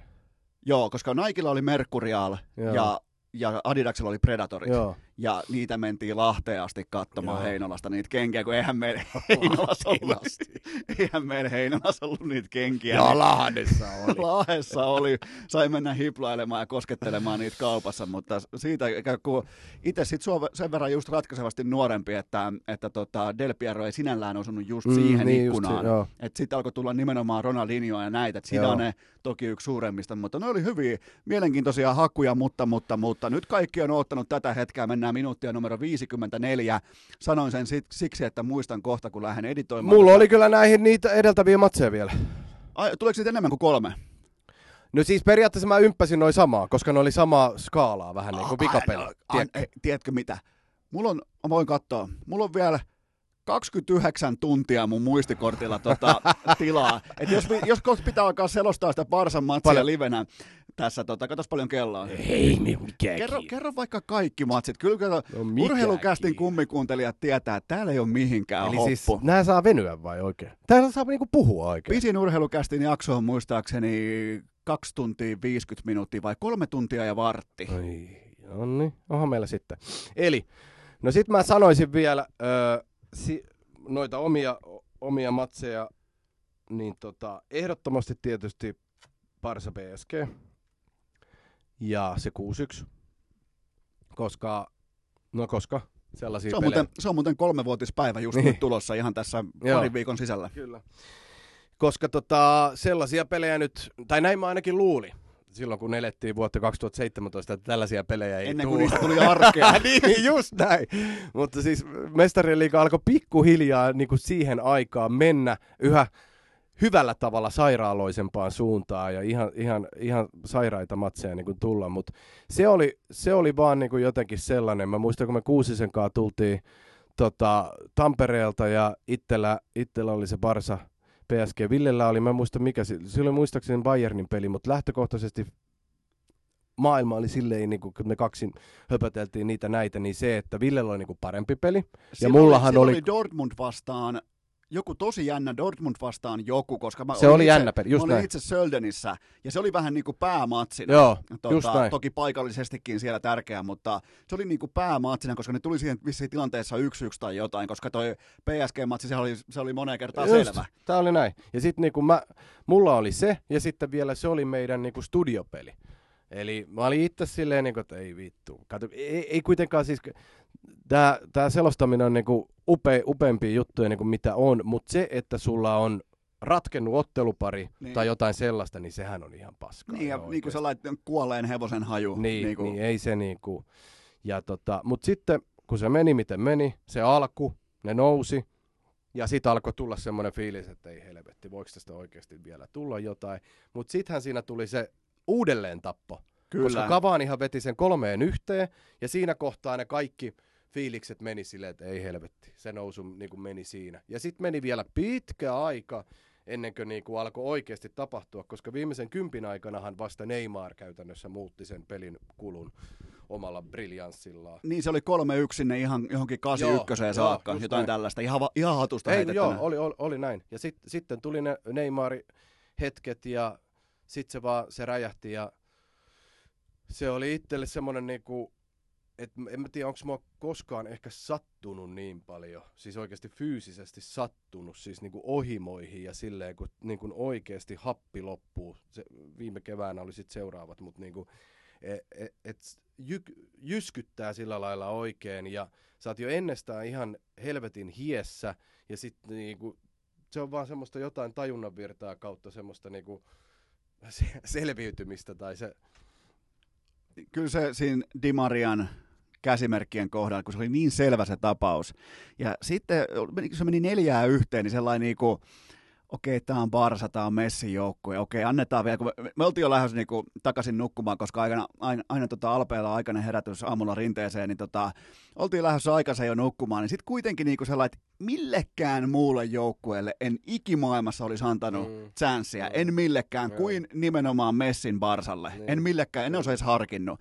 Ja sitten kun se tulee se viiteen yhteen, niin hetkinen, tämä varmaan nyt kutsuu sitä kuudetta osakseen, ja Joo. kyllä, kyllä, ajassa ihan siis ynnä muut, Joo. 95 vai Joo, mitä se oli, ja linjan taakse ja Joo. ilmasta, ja se oli kyllä, se, se jotenkin niinku, ja kun niitä ei ollut ollut pitkään aikaa, Ei, siis ei siis niinku, ei. kun puhutaan niinku tullaan jostain, tullaan jostain 0,25 prosentin saumasta Mm. tullaan voittajaksi, Kyllä. niin, niin niitä ei ollut siis kuitenkaan niinku, kuin ihan siis silloin ei tommosia, tällöin. Ei tommosia, joo joo, ei tommosia nousuja ollut. Sen takiahan se olikin niinku ihan, ihan käsittämätöntä, että sä niinku fiilistelit siinä niinku semmoisen epätodellisuuden ja realismin niinku välillä, että mi- mitä helvettiä täällä niinku oikeasti tapahtuu ja oot silleen koko ajan se, että voiks, voiks, voiks näin oikeasti niinku käydä. Viime keväänä oli sitten ne seuraavat matsit oli kahden päivän sisään käytännössä samat.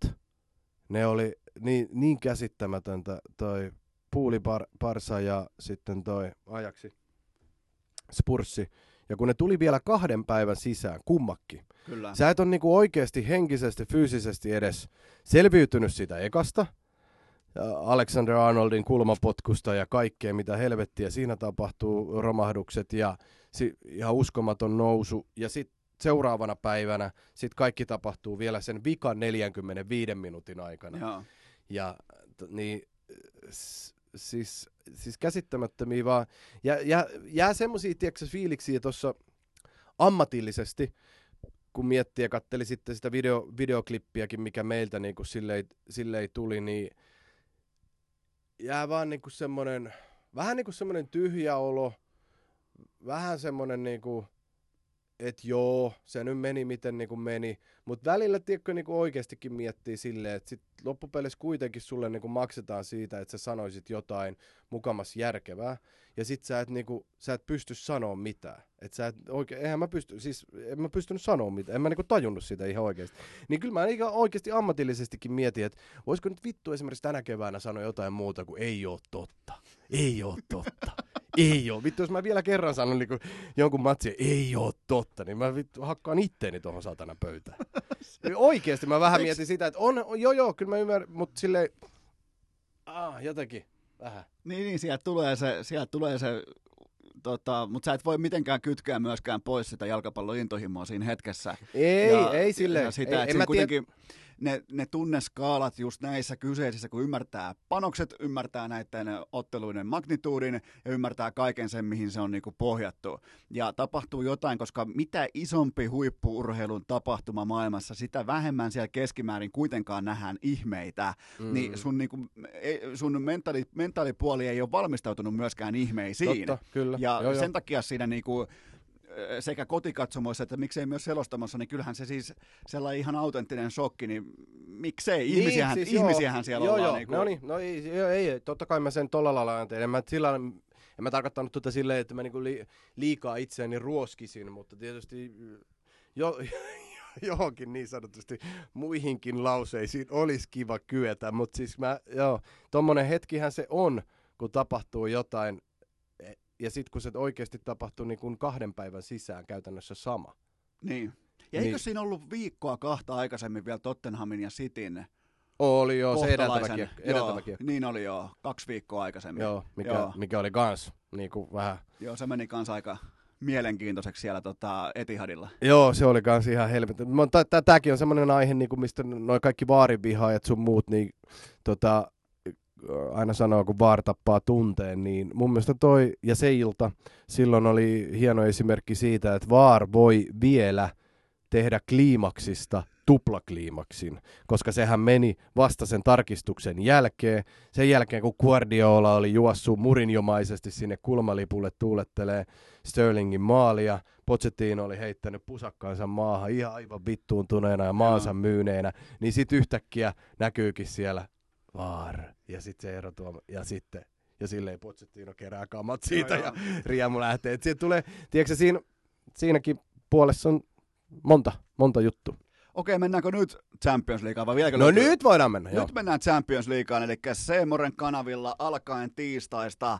Ja mä tykkään sanoa aina niin, että mua ei kiinnosta pätkän vertaa, mitä tapahtuu mestarien liikan alkulohkovaiheessa, koska tasoerot on ihan käsittämättömän suuria ja ongelma on myös se, että ne oikeasti isot menee kerran kerrasta jatkoon siinä. Se on, se on, siis, se, se on siis fiksattu se koko systeemi sitä varten, että isot saa lämmitellä ja saadaan tietenkin tehtyä re, revenyytä, mikä pitää koko bisneksen liikkeellä ja sitä kautta saadaan kuitenkin ne parhaat 16 ihan poikkeuksetta saadaan ne samaan laariin ja tästä alkaa mestarien liikakausi. Sä et voi niin, tai sun ei niinku tarvi niin sanoa, tota, koska, se, koska sulla on ihan yhtä tärkeitä työn puolesta myös ne aikaisemmat, mutta nyt taas niinku kaiken merkitys kertautuu ihan helvetisti. Ja nyt nähdään tietenkin kahdeksan matchappia, josta sanotaan, että vähintään kuusi on ihan huippuluokkaa. Että tota, lähdetään liikkeelle tästä, mikä ei kiinnosta edes pelaajien vanhempia. Eli tota, Et. Atalanta. Ei, tuo on hieno peli, häh? Atalanta Valencia. Ja kerro mulle, sä saat nyt, sä saat nyt puhua tämän ottelun. Tämä on nyt sun saumas loistaa turpa kiinni. Ja tämä oikeastaan ei turpa kiinni, koska tota, tässä on ideana puhua. niin, niin, tota, kerro mulle syitä, minkä takia nimenomaan tätä matsia ei pidä missata. Atalanta Valencia. No mun mielestä senkin takia, että tässä on kuitenkin kaksi semmoista vähän pienemmän kokoluokan yrittäjää näissä isojen poikien karkeloissa. Arpa oli kummallekin suotuisa, koska se takaa sen hyvän menestys, menestymismahdollisuuden ja pääsy kahdeksan parhaan joukkoon. Sitten Atalanta on Kasperiinin alaisuudessa, niin se on tämänkin kauden, niin kuin oli jo viime kaudella, yksi upeimpia jengejä. Sehän nyt on ollut ka- pari vuoden ajan mun mielestä Italiassa. Tällä kaudella vähän on ollut heikompaa, mutta se on ollut niin sanotusti viihdyttävimpiä jengejä, mitä on. Kyllä, uusi Napoli. Ihan oikeasti. Uusi niin. Napoli ja mun lukee että lyö aina overia. Joo, siis siellä voi tapahtua, ihan oikeasti, siellä voi tapahtua melkein mitä tahansa. Ne voi romahtaa ihan nöyryyttävällä tavalla, mutta sitten ne voi kiskoa seitsemän, niin kuin tässä pari viikkoa sitten Torinoa vastaan. Et se, ja se pelityyli, se miesvartiointi, tämmöinen vähän niin kuin koko kentän miesvartiointi, hämmentävä, on nykypäivälle niin kuin aika omituinenkin tapa niin kuin pelata, mutta se tuottaa just tämmöisiä pelejä, että ikinä ei voi niin kuin oikeasti tietää, mitä tapahtuu. Se on vähän semmoinen outo lintu, se on niin ekaa kertaa tsemppärissä vielä pikkuseura ja menee kuitenkin jatkoon. Mun mielestä vaan niin kuin hattuu. Se on niin, se on niin, se on niin pieni, tiedätkö, niin kuin joukkue tuolla näin isojen poikien jutussa, että mä vaan fiilistelen sitä pelitapaa ja sitä seuraa, miten ne on päässyt noin pitkään. Kuinka paljon arvostat sitä, että tavallaan kun sä, mä nyt po- pohjaan mun kysymyksen ihan täysin tohon, mulla on nolla asiantuntemus liittyen Atalantaan muuta kuin se, että ne on hurlumhei porukka, mutta ylipäätään se, että jos ne pelaa koko kentän miesvartiointia tai miesprässiä, niin tavallaan pakottaa vastustaja, vaikka oot lähtökohtaisesti pienempi, oot altavastaaja, niin silti mä ainakin nostan jo nyt hattua sille, että pakottaa vastustajan tekemään nopeita, pikaisia aloitteita, että ei vastustaja ikinä pääse niitä vastaan. Oot sitten vaikka Juventus tai Napoli tai mikä tahansa, niin kukaan ei pääse niinku rauhassa näitä vastaan pelaamaan. Se on helvetinmoinen riski kohti omaa maalia, mutta sitten taas myös Kyllä, siinä on se varianssin toinen puoli. Mm. Että tota, tällaista, no, vähän niin kuin tällainen virkkustyylinen joukkue. Se on just nä- näin, että to- toi on niin kun, ja nyt tässä otteluparissa vielä, tuosta tekee sen mielenkiintoisemmaksi, että toi Albert Celadesin Valenssiahan ei ole mikään pallohallintajoukkue. Se on enimmäkseen va- vastahyökkäysjoukkue. Ja nyt se on, tekee tästä niin kuin matchupista niin kuin aika mielenkiintoisen, että mikä, miten ne lähtee taas sitten tuolla varsinkin vieraskentällä niin kuin jauhaan ja miten Kasperinin ryhmä tota lähtee niin kuin viemään. Tuossa on paljon hienoja elementtejä, pelillisiä, varsinkin mä uskon, että tuosta tulee oikeasti ihan saatanan hienot kaksi matsia. Ja vielä sanon sen, että Valenssian tämä koko kausi on ollut niin ö, vuoristoratamainen, koska pelaajien rakastama Marcelino potkittiin kauden alla helvettiin, ja Parehot, joukkueen kapteeni ja kaikki muut oli, niin kuin sydän oli Marcelinon puolella. Ensimmäisiin presseihin ei esimerkiksi tultu, pelaaja ei tullut, kun Selades oli siellä, haluttiin antaa arvoa niin kuin Marcelinolle sun muuta. Niihin lähtökohtiin tavallaan, mihin Selades ja Valencia niin kuin joutu tai mi- miten kausi lähti liikkeelle, niin tämä on ollut ihan käsittämättömän hieno alkukausi ja että ne on mennyt jatkoon että ne on nyt ansaitusti niin kuin tässä pisteessä, niin sekin on semmoinen pieni romanttinen vivahde tuohon. Mulla on tässä yksi ihan asiakysymyskin. Ajatteletko koskaan iltaisin sängyssä Pablo Aimaria? Monesti! Koska sillä on esimerkiksi samantyyppinen luomi kuin mulla tuossa vasemmassa poskessa ja ka- kaikkia muitakin Ja yhtälöitä. Cindy Crawfordin on kanssa. Aa, niin niin, meillä on kaikkia, meillä kaikilla on vähän tommosia jotain omia, mutta kyllä, koska Babliittohan oli ihan saatana hieno. Ja mulla on Aimar Muki, oikeesti. On? Valencia lokolla ja sitten siinä alla lukee Mä Aimar. nimittäin nyt tein sen virheen, että mä tyhjensin kaiken mun Valencia-tiedon, koska mä tyhjensin mun Pablo Aimar pankin ja siinä oli mun No Valencia-asiantuntemus. mut, hei, toi on, toi on hyvä, koska se, ne, se, ne on niitä ihania vuosia. Tuleeko sulle yllätyksenä, että kävin siis tsekkaamassa ihan viimeisimmät numerot, niin Atalanta on ihan ohuehko ennakkosuosikki tähän ottelupariin. Ei mulle oikein, ei. Kyllä mä itsekin joo. pidän sitä pikkasen. Mä olisin ihan nimivahvuudella ja Joo. perinnevahvuudella mä olisin laittanut Valensian siis sokkona tuollaisen ehkä 60-40, niin kuin ihan siis tutustumatta mihinkään muuhun kuin mediavolyymiin ja tällaiseen. Joo, Et joo tota- ja sen mä, sen, sen mä ymmärrän, mutta Valencia ei sitten taas ole tavallaan kuitenkaan ollut niin vahva. Ja nyt siellä on helvetisti puolustuspään pelaajia pois. Okei. Eli siellä on Garay pois, Gabriel, ykköstopparipari on pois. Niin No niin. tämän tyyppisiä juttuja, niin se on vähän ongelmallista. Ä, Sitten Ranskan maalle Lyon vastaan Juventus. Tässä on nyt sun ex. Mihin muuten katkesi sun Juventuksen kannattaminen? Del Piero. Se katkesi siihen, että mä kävin niiden stadionilla. Jaa. Niin perversiä kuin se periaatteessa onkin, mutta 2006, kun elettiin sitä Kaltsupolin aikaa, jos muistat, kun ne voitti maailmanmestaruudenkin. Ja oliko oli se niinku pienet- en, ennen vai jälkeen, kun ne oli rigannut koko systeemi? Öö, no se tuli silloin 2006 keväällähän se alkoi niinku hajota tai tulla niitä uutisia ja Sitten ne voitti sen maailmanmestaruuden. Se- Sehän koko kesä periaatteessa meni vielä siinä matchfixin skandaalissa. Niin. Mutta mut mä kävin silloin siis, eli 2006 keväällä, se vanhalla Delle Alpilla, katsoo Fabio Capellon Juve, niin siis se oli vaan jotenkin niin luotaan työntävä kokemus, se vanha kolkko, betoninen paska, niin siellä on minkäänlaista tunnelmaa ja jotenkin se oli vaan, se oli vähän niin kuin semmoinen vanha rouva, jota sä et haluaisi kiskasta. Piti oikein tarkemmin kuunnella, että no, et koska toho- yleensä sä haluaisit, koska nehän on ihan mielettömän upeita. Aika hyvä, hyvä, hyvä lisäys tuohon, mitä piti oikein niin tarkastaa. Mulla on nyt vasen korva kohti virkkusta tässä. Mä samaan katon, katon mun hyvin ohuita muistiinpanoja ja mun piti oikein tarkastaa, että milloin sä oot alkanut val- Mutta tota, tota, kun siellä hävii kännykätkin herroja, mutta ei mennä sinne. Niin tota, mikä on tällä hetkellä iskukyky maailman, tai ylipäätään tämän meidän aikakautemme toiseksi parhaalla jalkapalloilijalla Cristiano Ronaldolla? Mikä on hänen, tota, nyt vaikuttaa se aikamoisessa liekissä, mutta mä hänen siis siedä Ronaldoa yhtään. Mä silti annan sille hopeet näistä aikakausista, mikä on Mm. siis ehkä suurin myönnytys, mitä mä oon ikinä tehnyt, mutta tota, kerro siitä jotain. Kerro, mikä on tällä hetkellä se, minkä takia se tekee jumalauta. Just si- mä, Tämä on nyt henkilökohtainen asia. Miksi se tekee, jos mä oon ilmoittanut urheilukästissä marraskuussa, että Ronaldon käyrä tulee droppaamaan kohti lattiaa joulun jälkeen ja se nousee kohti taivasta. Jälleen jumalauta kerran. Sano jotain. Pelasta mut. Mutta kyllähän sun pitäisi tuolla kokemuksella, mikä sullakin jo on, niin tietää, että kun kevät tulee ja tosipelit tulee, niin vittu se nousee sieltä aina. Se vaan on niin. Ei sille niinku voi mitään. Mutta mut pitää nyt muistaa myös se, että tässä käsittämättömässä maaliputkessa, mitä nyt on 10 vai 11 ja seuraajennätyksiä, bla bla, niin siellähän on edelleen Ronaldomaisesti myös. Mitään pois ottamatta häneltä. Otetaan Siellä- pois. Otetaan pois. Joo, joo. Siellä- Käy oikein hyvin. niin, siellähän on helvetisti pilkkumaaleja kuitenkin. No niin, Penaldo. Niin, niin että tota, mut, mut, mut, siis oikeastaan niin kun tähän ottelupariin, niin Ronaldohan ei ole se ongelma. Ronaldohan on nyt melkein ton joukkueen taas kannattelija, mitä se niin kuin Realissakin oli.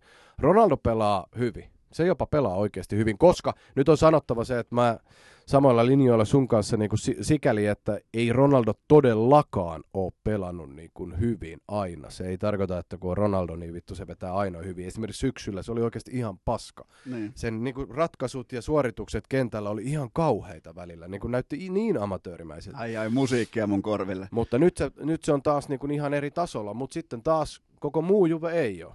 Ja nyt, mä, sitä mitä mä sanoin sulle aikaisemmin, niin tämän kauden Juventus on mun mielestä ehkä koko tämän Eurofutiksen mielenkiintoisin nippu sikäli, että mä väitän, että tämä Sarrin nimittäminen kesällä oli koko Juventuksen seurahistorian, en mä osaa sanoa oliko merkittävin, mutta yksi merkittävimmistä valmentajan nimityksistä. Ja mä pohjaan sen siihen, että ö, tiedät varmaan, että Juve, jos joku jengi Euroopassa symbolisoi voittamista. Se koko saatanan DNA on voitto, voitto, voitto. Yleensä 1-0. Ihan vaikka me mennään kuinka monta vuosikymmentä taaksepäin, se on voitto ja vaan se merkitsee. Ei pelitapa. Euroopassa löytyy monta muuta seuraa, Barsat ja vanhat Realinkin galaktikot tai noi, tota, valkoinen baletti sun muuta, jolle pelitapa on merkitsevä, merkittävä. Esimerkiksi tämän kauden Barsa Valverde enemmän tai vähemmän sai lähteä sen takia, koska ei pelattu filosofian mukaan. Juve ei. Juve on aina ollut vaan ihan sama kuka siellä on penkin päässä, kunhan sä voitat. Niin, tavalla tai toisella voittoon. Tavalla tai Ja se toisella. on myös niinku todistettu sit ihan laki tupaa myöten. Kyllä, Että- jo, joo, ja ky- moneen kertaan. Kyllä, kyllä. Mutta nyt tälle kaudelle palkattiin Sarri. Sarrihan ei voittanut satana mitään. Yhden väsyneen Eurooppa-liiga urallaan. Mutta Sarri on voittanut miljoonat ja miljoonat sydämet upealla futiksellaan Napolissa. Eli estetiikan mestari niin sanotusti, mutta ei pokaalien mestari. Tämä kombo on mulle ollut tälle kaudelle se ka- y- yksi niin koko kauden mielenkiintoisimmista. Et Juven hierarkiassa Agnellit sun muut, ne on joutunut ajatteleen nyt jo vähän niin kuin eri lailla. Että te, hei nyt meidän on pakko tehdä jotain, mitä niin kuin tässä maailmassa, jalkapallon maailmassa ihannoidaan ja fiilistellään. Se on pallohallintaa, se on kaunista peliä, että tämäkin on niin kuin meidän tie. tai yritetään ottaa tämä meidän tieksi, unohtamatta voittamista. Mulla on tuohon viittaus siitä vaan, että jos sä palkkaat sun muotinäytökseen maailman kalleimman supermallin, niin sä et silloin voi myydä ru- ryysyjä. Siis mä viittaan siihen, että jos sä haluat maailman ylivertaisesti vetovoimaisimman huippurheilijan Cristiano Ronaldon sun vetonaulaksi, niin se sun itse ydintuote ei voi olla silloin ihan pelkkää niin kuin lyijytystä. Mm. Se ei voi silloin, ja kaikki kunnia mestaruuksille, voitoille, kaikille, mutta nykypäivän urheilubisnes, niin se ei välttämättä ole pelkkää voittamista. Mm. Se ei välttämättä ole pelkkää 1-0 lyijyttämistä. Nimenomaan, ja tässä on niin kuin, Juve, Juvessa on tehty paljon asioita hyvin eri lailla, mitä Italiassa on monet muut seurat tehnyt. Senhän takia Juve on taas menossa niin kuin uuteen skudettoon ja voittamassa, ties kuinka monetta kertaa peräkkäin. Niillä on omat stadionit, mitä ei ole Italiassa tapana ollut kenelläkään. Nyt siellä on pari muuta seura- seurannut Juvea, mutta se on suunnan näyttäjä, se on pioneeri ja se tekee asioita eri tavalla. Niin tämäkin on semmoinen, minkä ne on varmasti silloin kesällä ajatellut, että nyt tehdään pikkuhiljaa asioita myös mekin eri tavalla ja seurataan tätä tiettyä trendiä, mikä on ja katsotaan, mihin se johtaa. Mutta sen takia, nyt kun on puoli vuotta kautta pelattu, niin puoli vuotta on jo aika pitkä aika ton tason valmentajille saada se sun oma tyyli näkymään. Ja nyt mun papereissa enemmän tai vähemmän Maurizio Sarrin kuuluisasta Sarriboolista ei ole jälkeäkään, vaan Sarrin Juve näyttää tällä hetkellä mun mielestä ihan samalta, mitä se oli viimeiset kaksi kautta Allegrin alaisuudessa. Eli ottaako identiteetti, identiteetti niin. ottaa niin kuin niskalenkin? Enemmän, Joo. enemmän näin.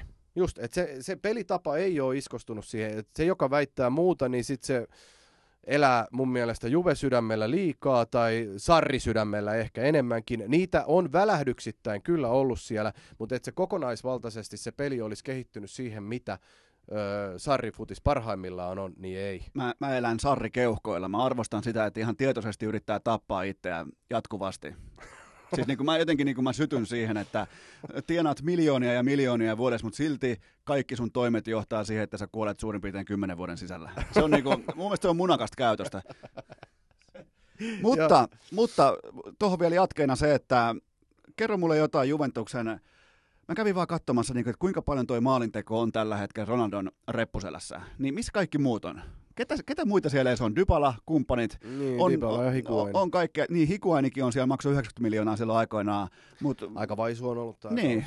Ja Dybalalla, Dybalalla on taas ollut siis se, se on siinä se yksi ongelma, että koko alkukausi meni neljä kuukautta, meni varmaan siinä jossitellessa, että Sarri ei, ei halunnut peluuttaa Dybala, Higuainia ja Ronaldoa samanaikaisesti, koska se rikkoo joukkueen rakenteen tai jotain muuta.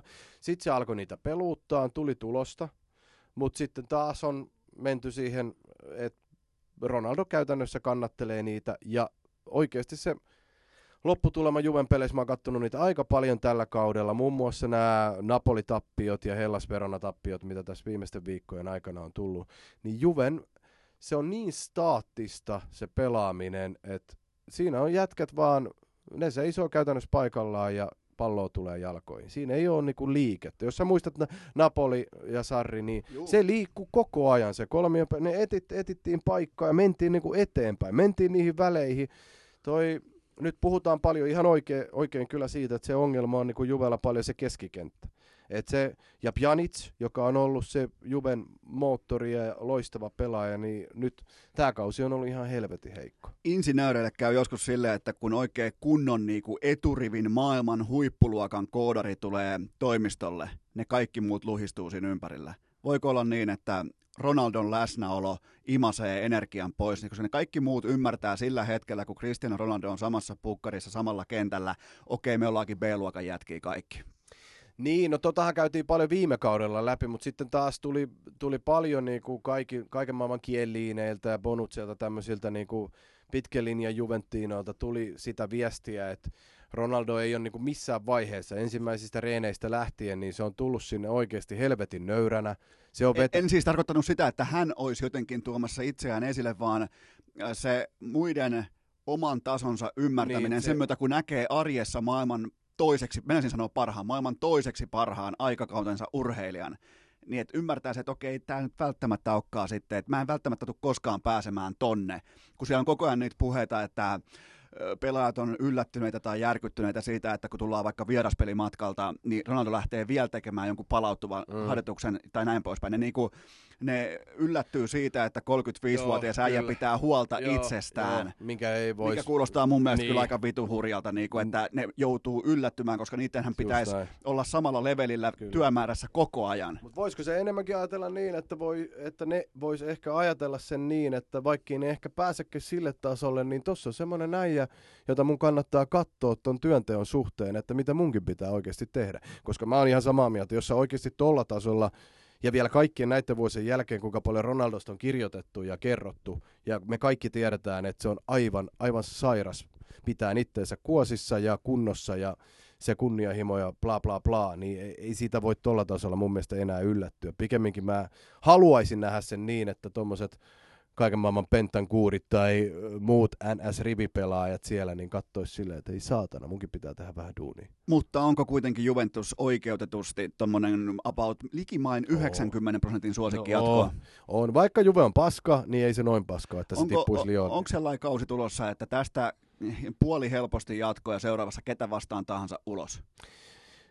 Mä melke, riippuu vastuksesta, mitä sieltä on tulossa, koska sieltä voi tulla siis just tämä Atalanta Valencia esimerkiksi, niin sit on taas tämän tyyppisiä, mutta riippuu paljon siitä vastustajasta, mutta en mä, mä, en, mä en usko missään tapauksessa, että välieriä pitemmälle tota, Juven rahkeet riittää, ellei merkittävästi Sarri saa tota peliä parannettua.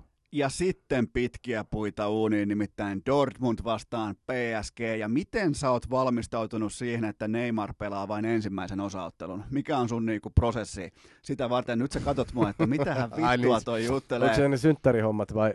Kyllä vain 11. päivä maaliskuuta siskon synttäri. ja samana päivänä on pelipäivä Dortmundiin vastaan. Niin kuinka paljon Onko ne pitää... viisi vuotta vai kuusi vuotta jäänyt väliin? Taitaa olla viiden vuoden putki nyt.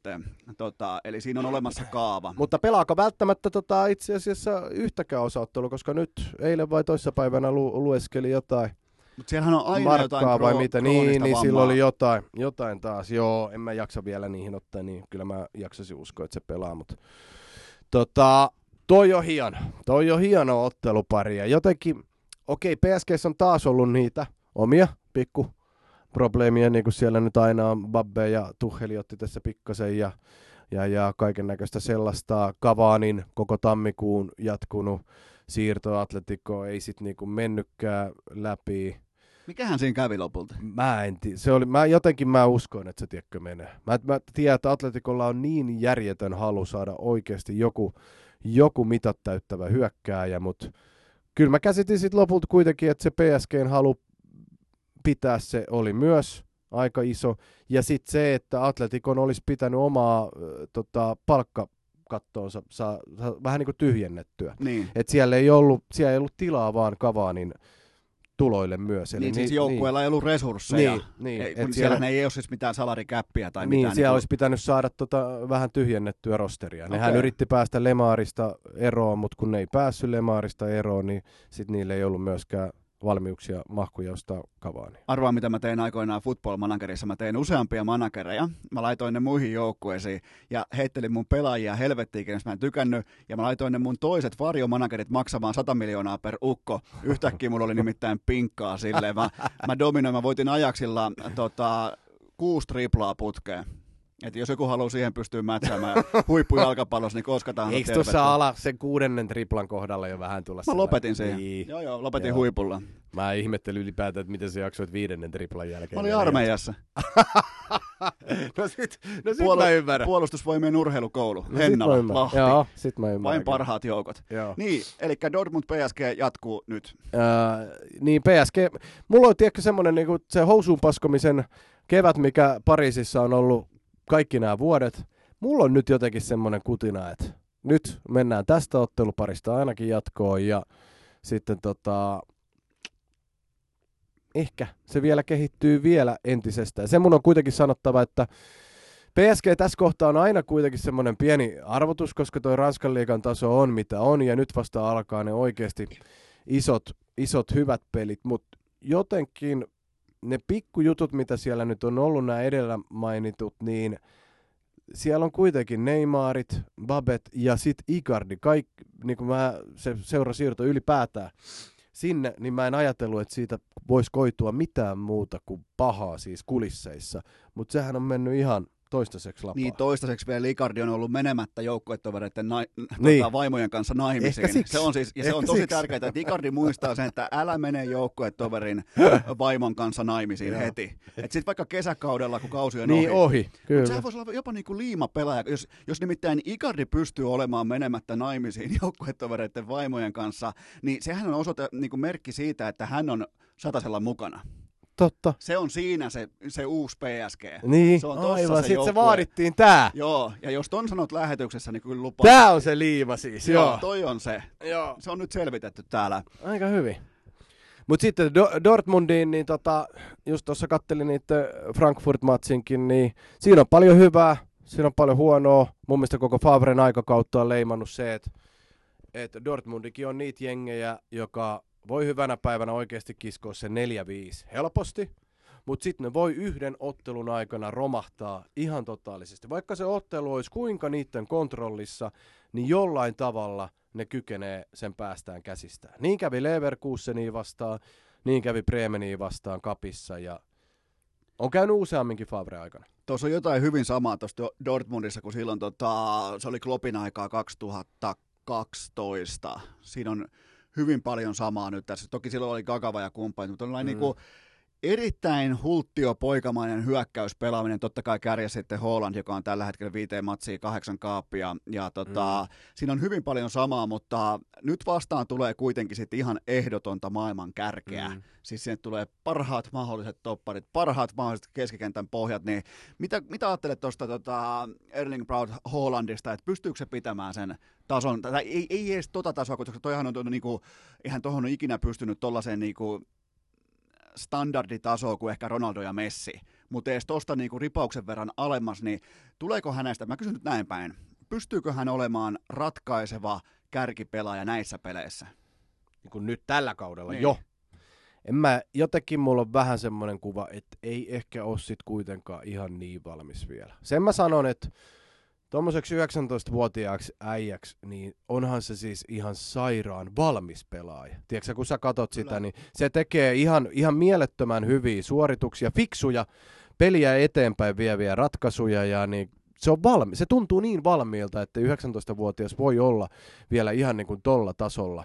Mutta sitten nyt just kun katsoin tätä Frankfurt-matsiakin eilen tuossa, niin se, se ekat 40 minuuttia, mä katsoin vielä statsia samaan aikaan, se oli koskenut seitsemän kertaa palloa. Se oli ihan vitun ulkona siitä pelistä.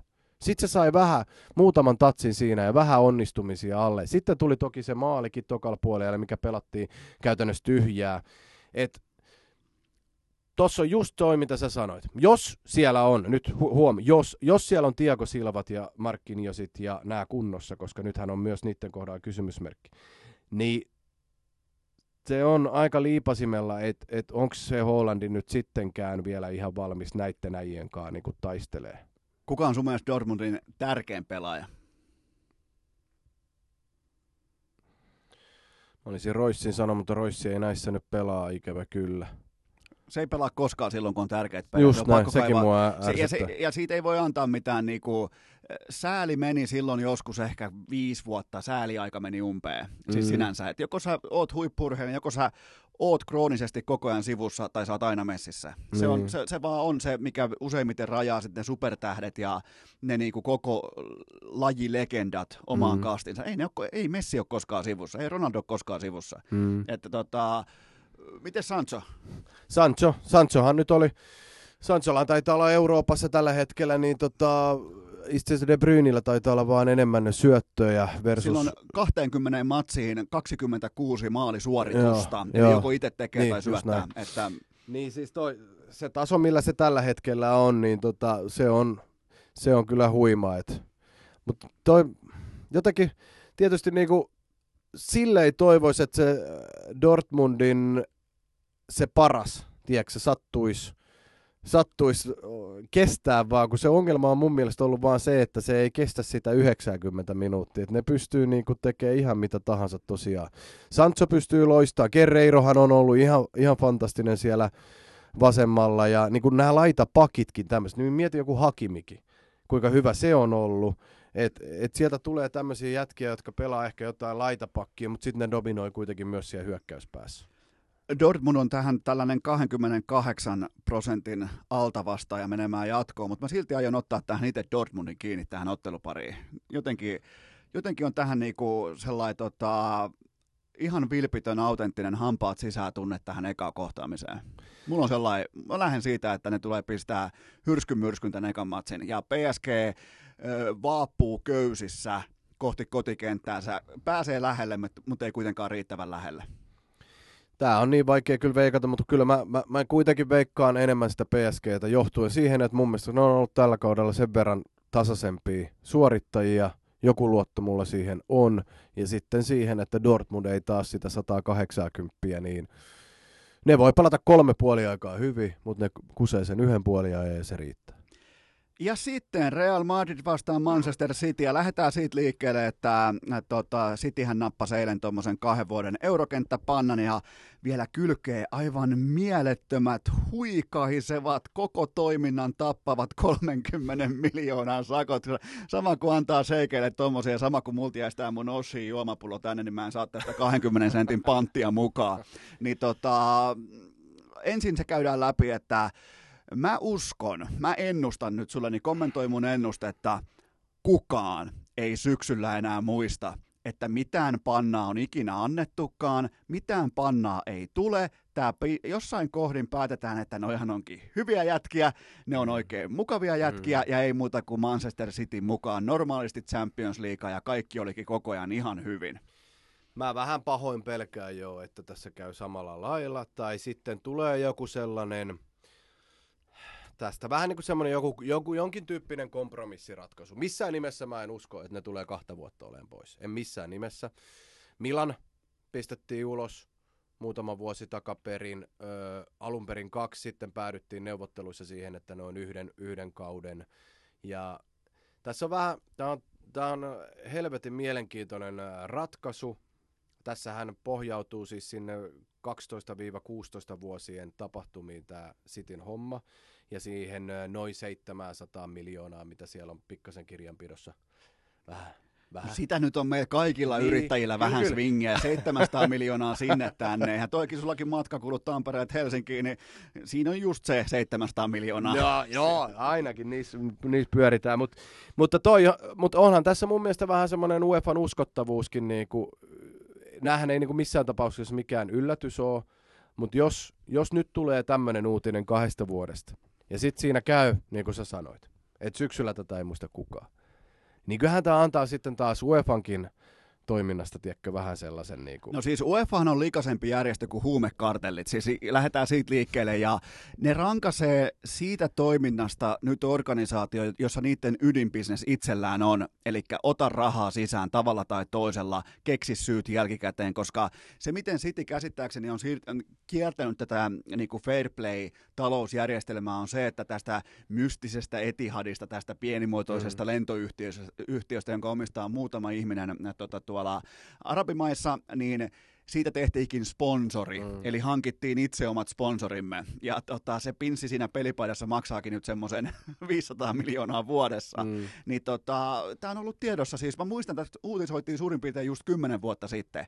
Ja nyt sitten aletaan toimiin. Niin mä en usko sekuntiakaan siihen, että tämä korttikäsi pitäisi loppuun saakka. Ja tämä tullaan foldaamaan, kääntämään kortit ihan kaikessa hiljaisuudessa ympäri. Ja City on mukana, koska Cityllä ei ole varaa olla ulkona. Niin, mutta tota, entä jos käviskin niin, että UEFA säilyttäisi munansa ja pistäisi Cityn tässä kohtaa, sanotaan vaikka semmoisella milanmaisella kompromissilla, eli vuoden mittaisella pahvilla ulos, niin silloin olisi aika hyvä uskottavuusarvo ja myöskin näyte siitä UEFalta niin kuin muille, että FFPtä pitää ainakin heidän papereissaan jollain tasolla niin kuin noudattaa, koska nyt nämä edeltävät vuodet, mitä on ollut, niin siellä on saanut kaiken maailman pikkuseurat tämmöisiä rangaistuksia, mutta nämä isot seurat on päässyt sitten kuitenkin meneen, meneen ja jatkaa näitä. PSGkin saisi omat bänninsä, jotka otettiin pois. niin todennäköisestihän tässä tulee ikävä kyllä niin kuin käymään näin. Tiedätkö, mikä olisi hyvä bänni? No, Se, että pääsis mukaan mestarien liigaan, mutta on pakko pelata ilman pelikenkiä. On pakko pelata ilman nappiksia koko kausi.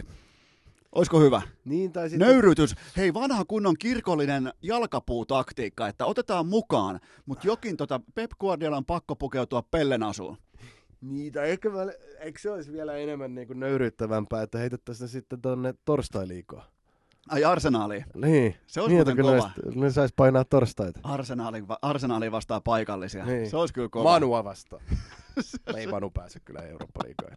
Se olisi, se olisi kyllä kova rangaistus. Mennään tähän, eli ollaan molemmat pelko perseessä sen tiimoilta, että mitään rangaistusta lopulta mm. ei välttämättä edes nähdä. Mm, joo. Tai ei ainakaan, siis ei ainakaan missään nimessä tolla, ta- to, tolla volyymilla ei nähdä. Mäkään en usko mitenkään siihen, että tullaan kahta vuotta pelaamaan mitään liigaa ilman Manchester Cityä, Joo. koska siellä on, pitää nyt kuitenkin muistaa se, että kun puhutaan maailman kapitaalin keskittymästä, niin siellä on maailman rikkaimmat yksityishenkilöt päättämässä asioista. Ja Kyllä. kun ne on tottunut päättämään asioista, ne ostaa vaikka koko vitun valtion Mm. itselleen, koska sitä rahaa ei pysty tuhlaamaan sitä myöten, kun sitä tulee talon sisään.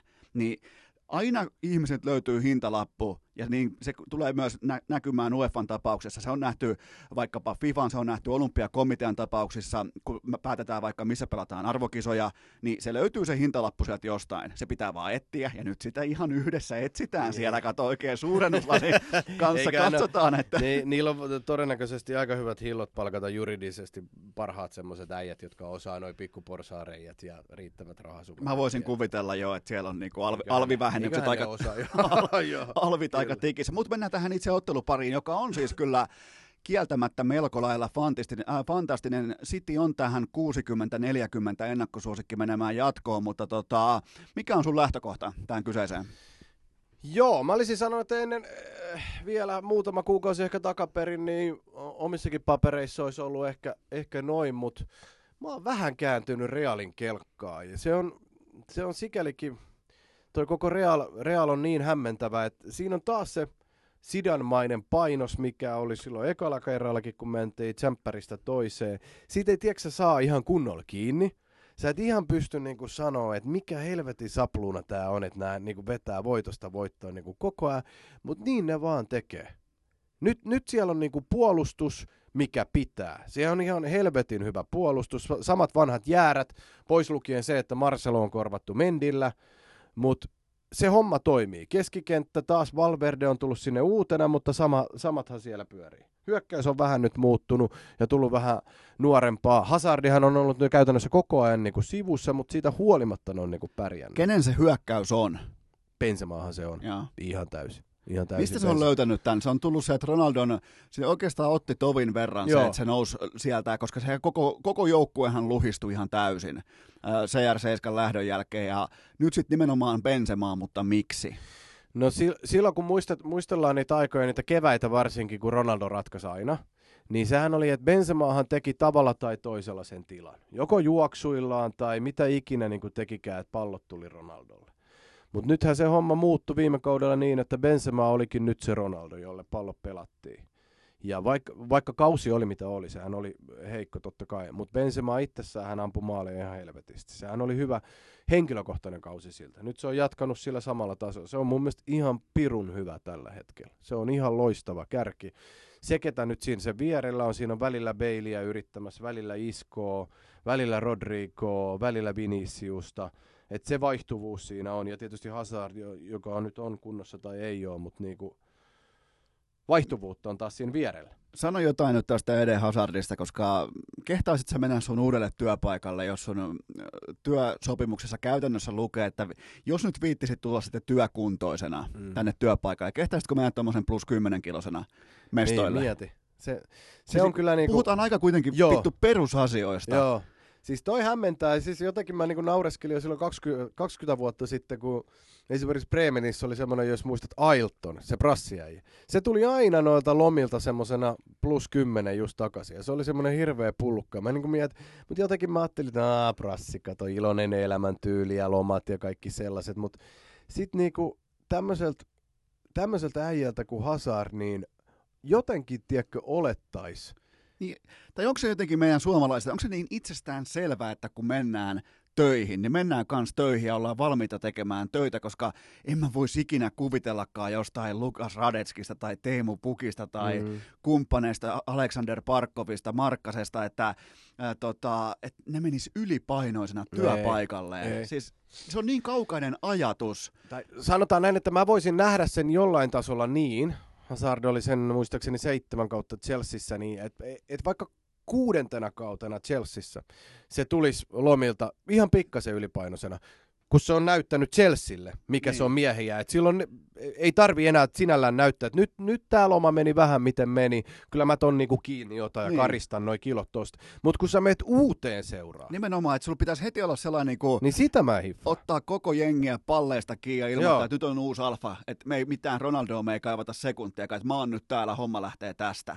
Ja sitten näyttää niin kuin saarioisten lihapullalta, kun yrittää pyöriä. Kaikki se nopeus, kaikki se dynaamisuus on kadonnut johonkin. Kyllä. Ja todella mystinen homma. Siis Joo, todella, nyt... niin kuin, koska on pitänyt tähän päivään saakka yhtenä niin kuin kovimpista atleeteista. Siis katson perustan kyllä. väitteeni ihan pelkästään vain Chelsean pelejä katsomalla, mm, kuinka nopeasti se Joo, liikkuu. Kyllä. Niin, ja nyt on, ja mietin, nyt on helmikuu ja me ei olla käytännössä saatu Hazardista vielä mitään. Niin. Ja ne pelit, mitä se on pelannut, se on pelannut enemmän tai vähemmän ihan vihkoa, tai sitten siellä voi olla niitä, ja onkin muutamia yksittäisiä hyviä suorituksia, mutta ne jää siinä isossa kuvassa aika helvetin vähäiseksi. Kerrohan mulle realista joku tälleen niin kuin La Liga-matsien pohjalta joku sellainen taustatähti, jota mä en vielä tiedä, tai jota kuuntelijat ei vielä hänen hyvyyttään ymmärrä se on ehdottomasti toi Fede Valverde. Okay. Se, se jätkä, joka on tullut nyt siihen keskikentälle, kun on Casemiro, Modric ja Kroos ollut noin kylmästä sodasta lähtien siinä, niin nyt Sidane on tälle kaudelle hajottanut sitä kolmikkoa, välillä Krossi sivussa, välillä Modric, Casemiro ei toki huilaa ikinä,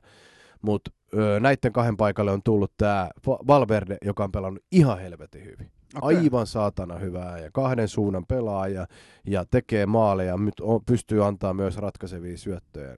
Upea jätkä. Eli Valverde, Valverde seurantaa. Kumpi sulla on muuten menossa jatkoa tästä? Real. Real, mulla on sama. Hyvä. Katso. Onko? 40 prosentin Real kiinni. Ja sitten mennään Atletico Madrid, äh, Pikku Pedro ja vastaan Iso Pedro, eli Liverpool. Ja, ja tota, ootko muuten ok sen kanssa, että Diego Simeone on maailman eniten tienaava manageri, 44 miljoonaa vuodessa. Tuli vähän yllätyksenä itse Seuraava joo. 23 miljoonaa. Tuli vähän yllerinen, joo. En ois, ja jotenkin Silloin silleen... nudeja, silloin muuten jonkun nudeja. oh, no, no, no, no.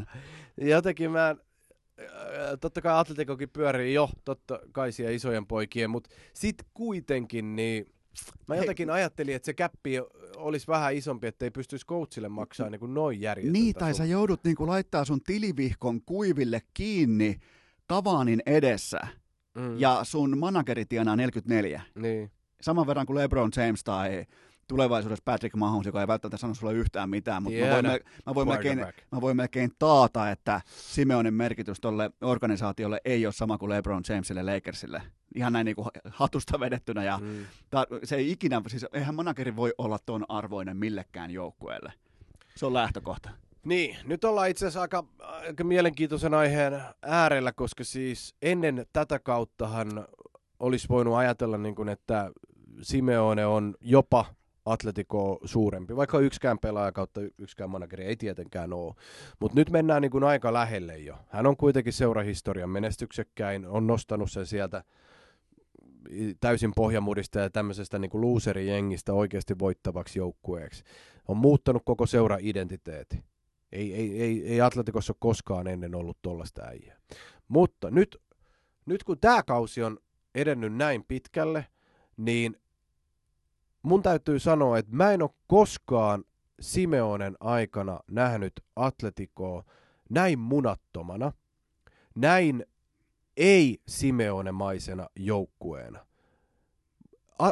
Tämä Simeonen Atletico ei näytä Simeonen Atletico. Onko tämä vähän niin kuin leikattu versio? Tämä on joku kuohittu, pätkitty, mitä tahansa versio niin kuin Simeonen parhaista atletikoista. Tämä on kaukana niistä vuosista, mitä ne tota, oli niin kuin parhaimmillaan. Kun, kun tämä kausi alkoi, niin mulla oli semmoinen semmoinen ajatus, että nyt kun vedettiin niin iso sukupolven vaihdos, nuorennusleikkaus, että näistä nämä vanhat jätkät, kun lähti Kodinit ja Huanfranit sun muut, että tulisi näiden uusien äijien, nuorempien äijien kautta tulisi taas se semmoinen, tiedätkö, vittumaisen rottamainen atletiko, mitä se niinku parhaimpina vuosinaan Niin, oli. niin. Se, ei kuva, se ei kumarrellut ketään, se pelasi omalla tyylillään, mitä se pelasi, mutta se oli näin lähellä, ettei se esimerkiksi riittänyt tsemppärissä niinku voittoon. Se, Mut se olisi pitänyt voittaa. Niin, mutta ne pelas ja, ja ne kunnioitti sitä niiden omaa tyyliä pelata. Ne ei lähtenyt, eikä Simeone ei kiinnostanut pätkääkään. Espanjassa on tällä hetkellä sellainen kuin Hetafe ja Jose Bordalas, joka on täysin kuin toi Simeonen Atletico neljä, viisi vuotta takaperi. Mutta tämä Atletico, niin mä en tiedä, mitä tälle on tapahtunut. Me voitais puhua näistä maalinteko-ongelmista sun muuta, mutta mun mielestä isossa kuvassa enemmän kiinnostavampaa on se, että mitä tälle kaudelle ja mitä tälle Simeonellekin on tapahtunut, koska nyt ekaa kertaa koskaan toi Simeonekin näyttää siltä, että sille ei ole, sille ei ole lääkkeitä tähän. Se näyttää siltä, että se tienaa 44 miljoonaa. siis silloinhan sulta hävii nälkä, kun sulla on liikaa ruokaa. Niin, niin. Ja no, siis sehän, sehän on ihan inhimillistä, jopa hulluihinkin. mm. Että tota, mut ihan tällainen nopea ottelusuunnitelma kysymys, kohta joudutaan muuten lopettamaan, ei nyt ihan vielä, mutta kohta tota, öö, miten pysäyttäisit kolmikon Mane Firmino Sala? Rukoilu, toivominen, heittäytyminen. Valot pois. Niin, Ää, no, aika vaikeahan se tietysti on. Sehän melkein pitää toivoa vaan, toivoa vaan niin sanottua off-iltaa jollekin niistä. niin vielä, aina se- vielä ei ole vuoteen tai puolentoista vuoteen kukaan keksinyt sitä. Ei, ei. miten ei. se löytyisi. Joo, ei, ei. varmaan, mun, mulla oli tähän kysymys ennen tätä sun suurta linjanvetoa, mulla oli, että ratkaiseeko tämä ottelupari käytännössä myös niinku puolustusvallan ja hyökkäysvallan niinku herruuden, että vähän niin kuin meidän molempien Smackdown-aikojen, jättääkö jopa häviäjä kaupungin. Että niinku, et, et, et kaupunki jää sille, joka edustaa jompaa kumpaa koulukuntaa. Niin, niin. Mutta onko tämä nyt enää edes match koska Ei. jos Atletico on menettänyt sen Ei. Tämä olisi ollut kunnon match vielä silloin, kun Atletikolla oli puolustus ja koko paketti niin hyvässä kunnossa kuin se Simeonen Okei, aikana eli oli. Tämä se- on Liverpool. Mennään Ihan seuraava. selvä. Tämä on Ihan Liverpool, ne on 75 prosentin suosikki, eli laitetaan siihen vähän Ihan kylkeen, selvä. sanotaan 90. selvä. Vähintään. Hyvä, ja sitten Chelsea vastaan Bayern München, niin miten ja mi- millä tavoin muistelet sitä Drogban päämaalia Allianssilla 2012? Joo, muistelen ihan silleen, että kyllä mä, niinku, kyllä mä kuitenkin salaa toivoin, että tota Bayern se harjaisi, koska tota, ne olisi sen ansainnut, mutta sitten toisaalta, kun mä muistan edelleen aika hyvin sen kevään Chelsealtäkin, niin silloinhan ei ole niinku Jämppärin historiassa ei koskaan ollut taivaan kappaleet niin hyvin laiteltu tonne, kun Chelsealla oli koko sen kevään ajan. Ihan oikeasti. Kyllä. Joka helvetin otteluparista. Ne oli käytännössä niinku kuollut, taputeltu, tiput, tiputettu, mutta ne vaan tuli ja tuli. Olla, Niin tavallaan niin. siihen, siihen tiedätkö, jatkumoon, niin ihan oikeet ne veikin. Ollaan tämän otteluparin suhteen ihan rehellisiä. Bayern, okei, nyt on ollut tietenkin Leipzigia vastaan 0-0, mutta muuten on näyttänyt nyt menevän kuitenkin parempaa suuntaa tota, Flickin aikana, mutta annat sä Chelsealle mitään saumaa? No en mä kyllä hirveästi, koska toi Bayernin tekeminen on mun mielestä aika hyvää. Tällä hetkellä Müllerit on päästetty irti ja Leva on Leva ja Chelsea on vähän sellainen, mä en kyllä dikka, mä arvostan tota Lampardia, mitä se on tehnyt siellä tällä kaudella, koska on vähän pakon edessäkin joutunut noita nuoria tuomaan, Abrahamit ja Mason Mountit ja ne on pelannut ja äh, Frank Lampard niin pyrkii hienoon hyvään peliin, mutta mä en vaan näe, että se tota Bayernia vastaan, tämän, tämän hetken Bayernia vastaan riittää. Tämä on vähän kuin ikään kuin joku vaikkapa kuvaamataidon tunti, missä pitäisi arvostella keskeneräistä maalausta ja ihan valmista taulua. Siis koska Bayern on rakennettu vain ja ainoastaan mm. näitä hetkiä Mm. varten. Niillä ei Mm. ole okei, nyt on kerrankin Bundesliga on huippuääri, huippu mielenkiintoisen tasainen, mutta kyllä se on kuitenkin karu fakta, että siinä kaupungissa on, se on joko mestareiden liiga tai sitten se ei ole mitään. Mm. Et, et, tota, mä uskon muutenkin, että tällä hetkellä fokus on näissä peleissä aika voimakkaasti ja ne, ne on 75 pinnan suosikki ja mulla kerran kerrasta menee Bayern jatkoon. Joo, Ihan kyllä. niin kuin ylivoimaisesti vielä, jopa niin kuin voi tulla rumatkin. Sama, ja mä luulen itse asiassa, että tällä kaudella tämä Bundesliigan tasaisuus ti- tietyllä lailla kirittää myös Bayernia näissä peleissä. Kyllä, koska on pakko lähtökohtaisesti Mm. alkaa jo pyörittää rotaatiota sit muistakin syistä, niin Kyllä. on siinä mielessä kyllä ihan samaa mieltä. Sitten Tottenham, Leipzig ja Uskotko muuten, että Christian Eriksen lähti Tottenhamista Vertongenin takia? Ootko kuunnellut uutisia? Joo, jonkun verran, mutta va- aika vaikea nyt olisi. Mä luulen, että kyllä siellä varmaan jotain muitakin kuitenkin oli. Ei pelkästään ehkä se. Niin, tää, että se kävi tekemään ikardit. Mutta ei ilman naimisiin menoa kuitenkin. niin, mutta tota... Mutta mikä on sun tähän tota, aika tällainen värikäs matchappi varmastikin, mutta mistä lähdetään? Ja mikä on sun ykköspointti, koska nyt ei voi enää ottaa kakkospointteja, koska kohta meidän pitää lähteä täältä lämpiöstä helvettiin. Joten tota, mikä on sun ykköspointti tähän matchappiin? Se, että Nagelsmann on äh, helvetin kova äijä, joka peluttaa Leipzigia silloin, kun Leipzig pelaa sitä hyökkäävää futista niin upealla tavalla, että Mourinho, joka enemmän tai vähemmän mun mielestä on jo pudonnut ihan tuolta ylimmältä kilkalta ja AIjen listalta, niin ei pysty mätsään tähän.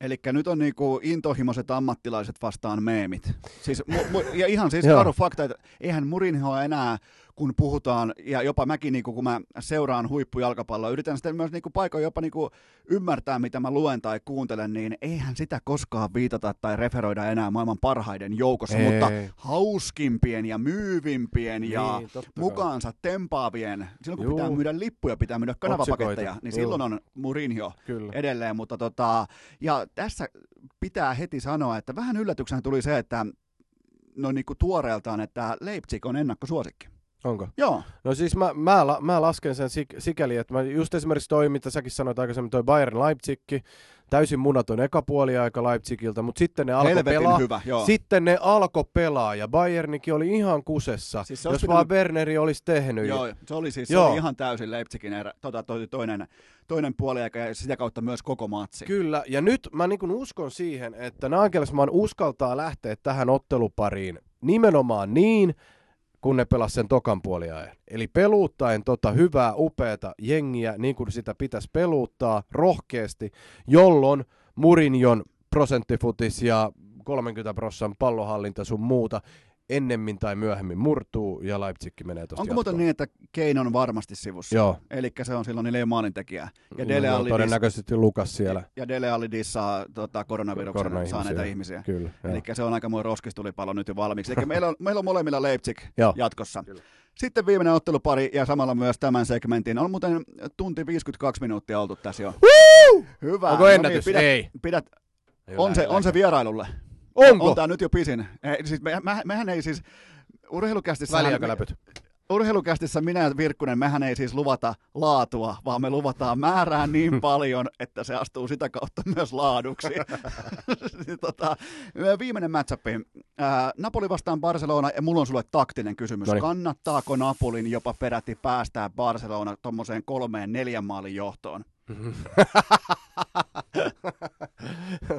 No periaatteessa ei ehkä enää, koska Valverde on jo lähtenyt. Mä luulen, ei, ehkä se oli enemmän sen aikakauden juttu. Nyt Seti Eni vetelee siellä puikoissa, niin tota, ehkä se on vähän muuttunut, mutta tota, tää on, on, siis Barcelona ei vakuuta, ei vakuuttanut missään kohtaa tätä kautta.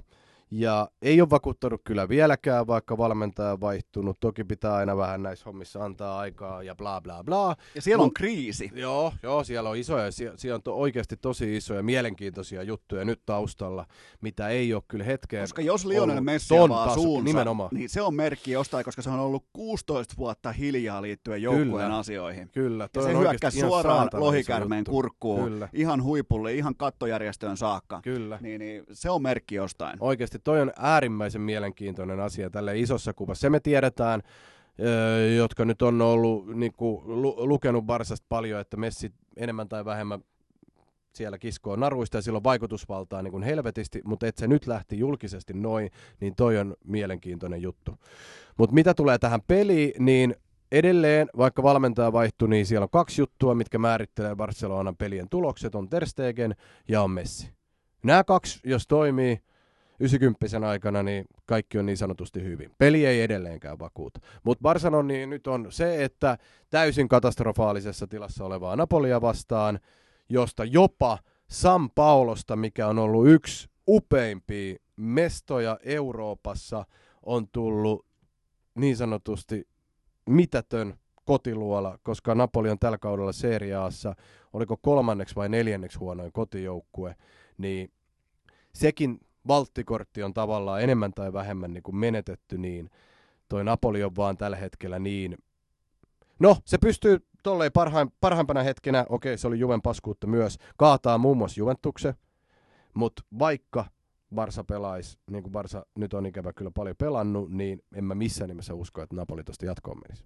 Kuinka isona taakkana sä pidät näitä jättimäisiä sulamisia Roomalle tai Liverpoolille, niin ihan koko kun sä alat miettimään, jonain päivänä me kuitenkin tehdään yhteenveto Messin koko urasta. Se päivä ei vielä tänään, se ei ole ensi vuonna sitä seuraava, mutta joskus se päivä tulee eteen. Niin millä silmin sä katselet tätä, että nimenomaan Messin johtama joukkue on menettänyt uskomattoman selkeitä johtoasemia koko kauden tärkeimmissä otteluissa. Tuleeko se ihan niin kuin koko hänen legasille, koko hänen perinnölleen, tuleeko siihen kilpeen sellainen niin kuin ihan tahra. puhdistamaton tahra? Niin, no toi on mielenkiintoinen niin, että heittääkö se tavallaan niin kuin Messin, heittääkö sen tavallaan Messin niskoille, mä en jotenkin... Itse... Aina heitetään. Se niin. pitää kuitenkin, kun sä oot, sä oot kerran sukupolvessa tason talentti, kenties kaikkien aikojen maailman paras urheilija, mm. eniten pelatuimmassa lajissa, mm. suurimmassa lajissa, niin sun pitää pystyä mm. kantamaan se, se sun joukkue niin. läpi niiden hetken, koska mä vaadin samaa, mä vaadin samaa Lebronilta, mä vaadin samaa Kobe Bryantilta, rauha hänen sielulleen, Michael Jordanilta, Tom Bradyltä, niin Messi ei voi olla poikkeus. Niin, se on kyllä ihan totta. Ja sitten kun muistelee sitä viime kevättä, ennen kuin ne Anfieldillä murtui, niin Messillähän oli hei tonttinsa siinä. Oli joo, Se yksi, kyllä. yksi maali, mikä olisi tappanut sen pelin. Ja toi on ihan totta, mutta sitten mä, mä ajattelen sitä myös siltä kantilta, että sääli tavallaan näille vuosille, mitä on ollut, että siellä oli noinkin pitkään valmentaja, joka ei niin sanotusti Messiä ja Barcelonaa koskaan niin kuin ansainnut. Valverde ei ikinä ollut Barcelonan tasoinen päävalmentaja. Se oli, ky- se oli kyläjoukkueen valmentaja, joka oli ihan liian isoissa. Vaikka me, voitti mestaruuksia, en mä sitä sano, mutta että se ei vaan ollut Barcelonan DNAn tyyppinen valmentaja. Mä enemmän, tai kyllä mä laitan, joo, se oli ihan oikein, mutta niin kun, kyllä mä laitan myös sitä niin, niin paljon sen valmentajuuden piikkiin. Onko jopa niin kuin kat, ihan korkeimmalta johdolta, jos mietitään Barcelonaa, niin jopa valmentajuuden halveeraamista se, että annetaan kaikkien aikojen parhaille urheilijoille käskyttäjäksi, op- opettajaksi, niin kuin opastajaksi annetaan ihan keskinkertaisia tapauksia. Joo, mun mielestä. Mun... eihän se niiden vika, jotka tulee sinne valmentamaan, ei, vaan niiden, ei jotka... jotka... Ei, ei, ei. Juu, joo, si- siinä sä täysin oikein. Totta kai ne, jotka päättää ja jotka noin valinnat lopulta tekee. Siellä on Bartomeut sun muut ollut niin kuin hehän tästä niin kuin on niin kuin joutunut maksamaan, tai vuosien saatossa ainakin niin kuin arvostellaan, mutta kyllä mulla niin kuin nyt jo kävi tämän kauden aikana, viime kauden aikana, niin semmoinen niin kuin Messin näkökulmasta semmoinen tietynlainen sääli, että ei jumalauta, että toi äijä niin kuin joutuu näitä viimeisiä vuosia, vaikka ei nyt ihan ole, mutta kuitenkin niin kuin pelaan tommosen äijän alaisuudessa. Ja tos, Messi ansaitsisi parempaa. Ja tietyllä tapaa tuossa tullaan siihen urheilun ikuiseen illuusio-ajatteluun siitä, että jos sulla nyt osuu se lottovoitto ja sä saat sen Messin, sä saat sen Lebronin, sä saatat ehkä joukkueen joko omistajana tai presidenttinä saatat kuvitella, että tämähän on, me voidaan palkata tuolta kadulta hakea kuka tahansa tuohon coachiksi, mm. ja tämä menee vähintään NBA-finaaleihin. Mm. Ja siitä syntyy sellainen niin kuin, selkäydintason valmentajuuden halveeraus, mm. joka ilmeisesti nyt tässä on keissinä. Eli meillä on vastakkain meillä on keskinkertainen Napoli ja meillä on Vaisu Barcelona. Mm. Tämä olisi ollut pari-kolme vuotta sitten ehkä ykkösmatchappi näistä kaikista. Tämä olisi ollut ihan, sai, ihan sairaan hieno peli. Siis varsinkin sa, Sarrin aikakauden, vaikka vikakausi tai jotain, niin tämä olisi ollut ihan mielettömän hieno peli. Nyt tämä on aika valju painos, koska kumpikin on kaukana omasta terästään. Mutta silti mä sanon, että toi Ter Stegenin ja Messin taso näissä kekkereissä riittää. Ja sitten mä sanon vielä, romanttisesti tämä loppuu yhden jutun, koska kun nämä arvonnat suoritettiin, niin oliko Corrieren vai Katsetton tai minkä italialaislehden kannessa oli kaikkien aikojen kympin paluu kaikkien aikojen kympin areenalle. Oho. Messi, Maradona. Messi ei koskaan pelannut San Paololla. Ai jaa, ei vai? Oli, joo, no ei, se, niin siinä no oli kyllä, vielä tuommoinen ihan sikahieno vivahde. Niin sen takia ehkä osittain toi, toi on hienoa tuolle historiaan peilaten, mutta muuten tästä otteluparista ei tule niin hyvää, mitä se olisi voinut olla. Ja Barcelona 80 Joo. pinnan suosikki jatkoon. Kyllä. Se menee selkeästi jatkoon. Ja näin meillä on, kuulkaa, mestarien liiga selvillä. Heitä vielä, heitetään molemmat vielä yksi tota, toi ihan mestarisuosikki. Ei tarvitse per... No, no niin, kerro. Liverpool. Liverpool. Ei Sä menet, no mä otan sitten jonkun toisen. Mä Ei otan, ole tota, mitään muuta vaihtoehtoa. mä otan, mä otan tuommoisen yllätyshevosen kuin FC Bayern München. Mä otan, Oh! Se, olisi, hie- se olisi hieno finaali. Se olisi hieno finaali. Oikeesti, Missä muuten hieno. finaali on?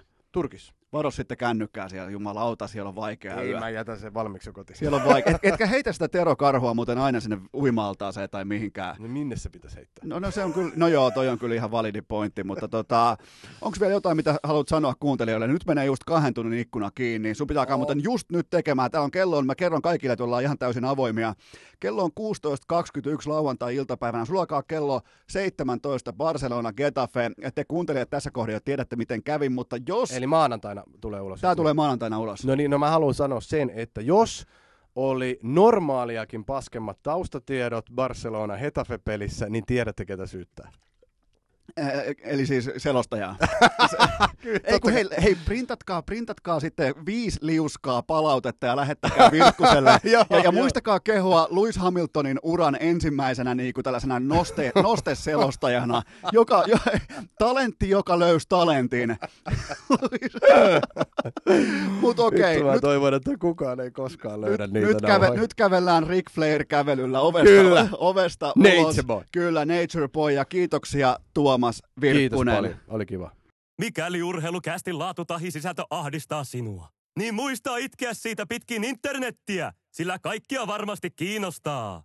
Ja tähän tapaan me ollaan takaisin urheilukästin vaatekomerossa ja kiitokset vielä erikseen Tuomas Virkkuselle. Aivan fantastinen vierailu, yksi mun suosikeista, ei ainoastaan urheilukästin historiassa, vaan kaikki podcastit mukaan lukien. Sen verran pitää pystyä elämässä vetämään kotiin päin, että toi oli yksi kaikkien aikojen ja muutenkin onhan se nyt hurmaavaa ää, se nauru, se kaikki mukaansa tempaavuus, se miten hän puhuu jalkapallosta, koska sillä jalkapallolla on Virkkuselle oikeasti merkitystä. Sitä ei niinku, jos tekee tota 17 vuotta plus omat junnuvuodet, oma pikkuura, kaikki tää, niin sitä ei voi feikata ja sen takia hänen kanssaan keskustelu urheilusta, jalkapallosta, mistä tahansa se on aivan fantastista, mutta mulla on teille pikku loppuporkkana ja se on se, että mikäli joku löytää niitä vanhoja, ikivanhoja nauhoja urheilukanavalta, jos vaikka teidän VHS nauhoitti äh, vahingossa, kun piti nauhoittaa pornoa, niin se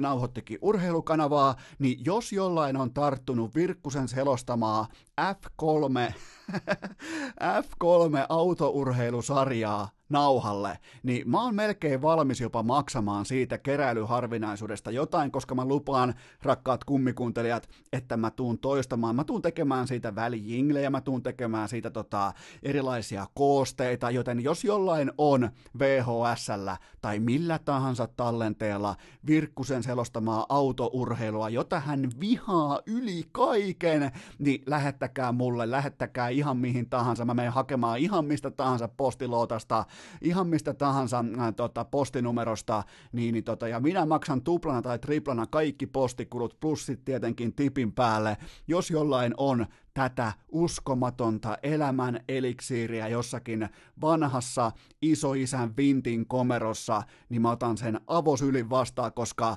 Virkkunenhan sanoi, että sitä ei saa ikinä löytyä, niin olisi todella, todella harmi, jos joku teistä sen nyt sitten löytäisi, kun Lewis Hamilton ajaa autolla F3 ja Virkkunen selostaa. Miettikää mikä tutkapari, Hamilton, Virkkunen, kumpikaan ei vielä yhtään mitään, kumpikin vielä vasta harjoittelee omassa ammatissaan jotenkin selviytymistä, ja niistä molemmista tulee omilla aloillaan ihan silkkoja legendoja, joten jos joku löytää moisia nauhoja, lähettäkää Eno Eskolle, koska te voitte olla varmoja, varmoja siitä, että niitä nauhoja tullaan väärin käyttämään ankaralla tavalla.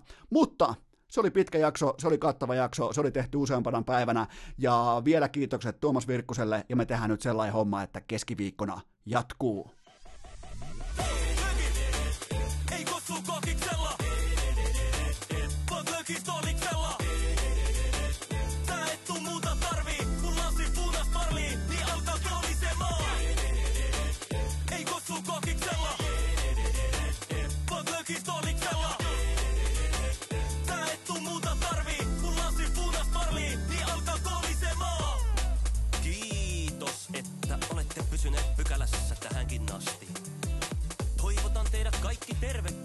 myös jatkossa. Muistakaa nauttia elämästä arjen vastoinkäymisistä huolimatta. Allekirjoittanut kiittää ja kuittaa.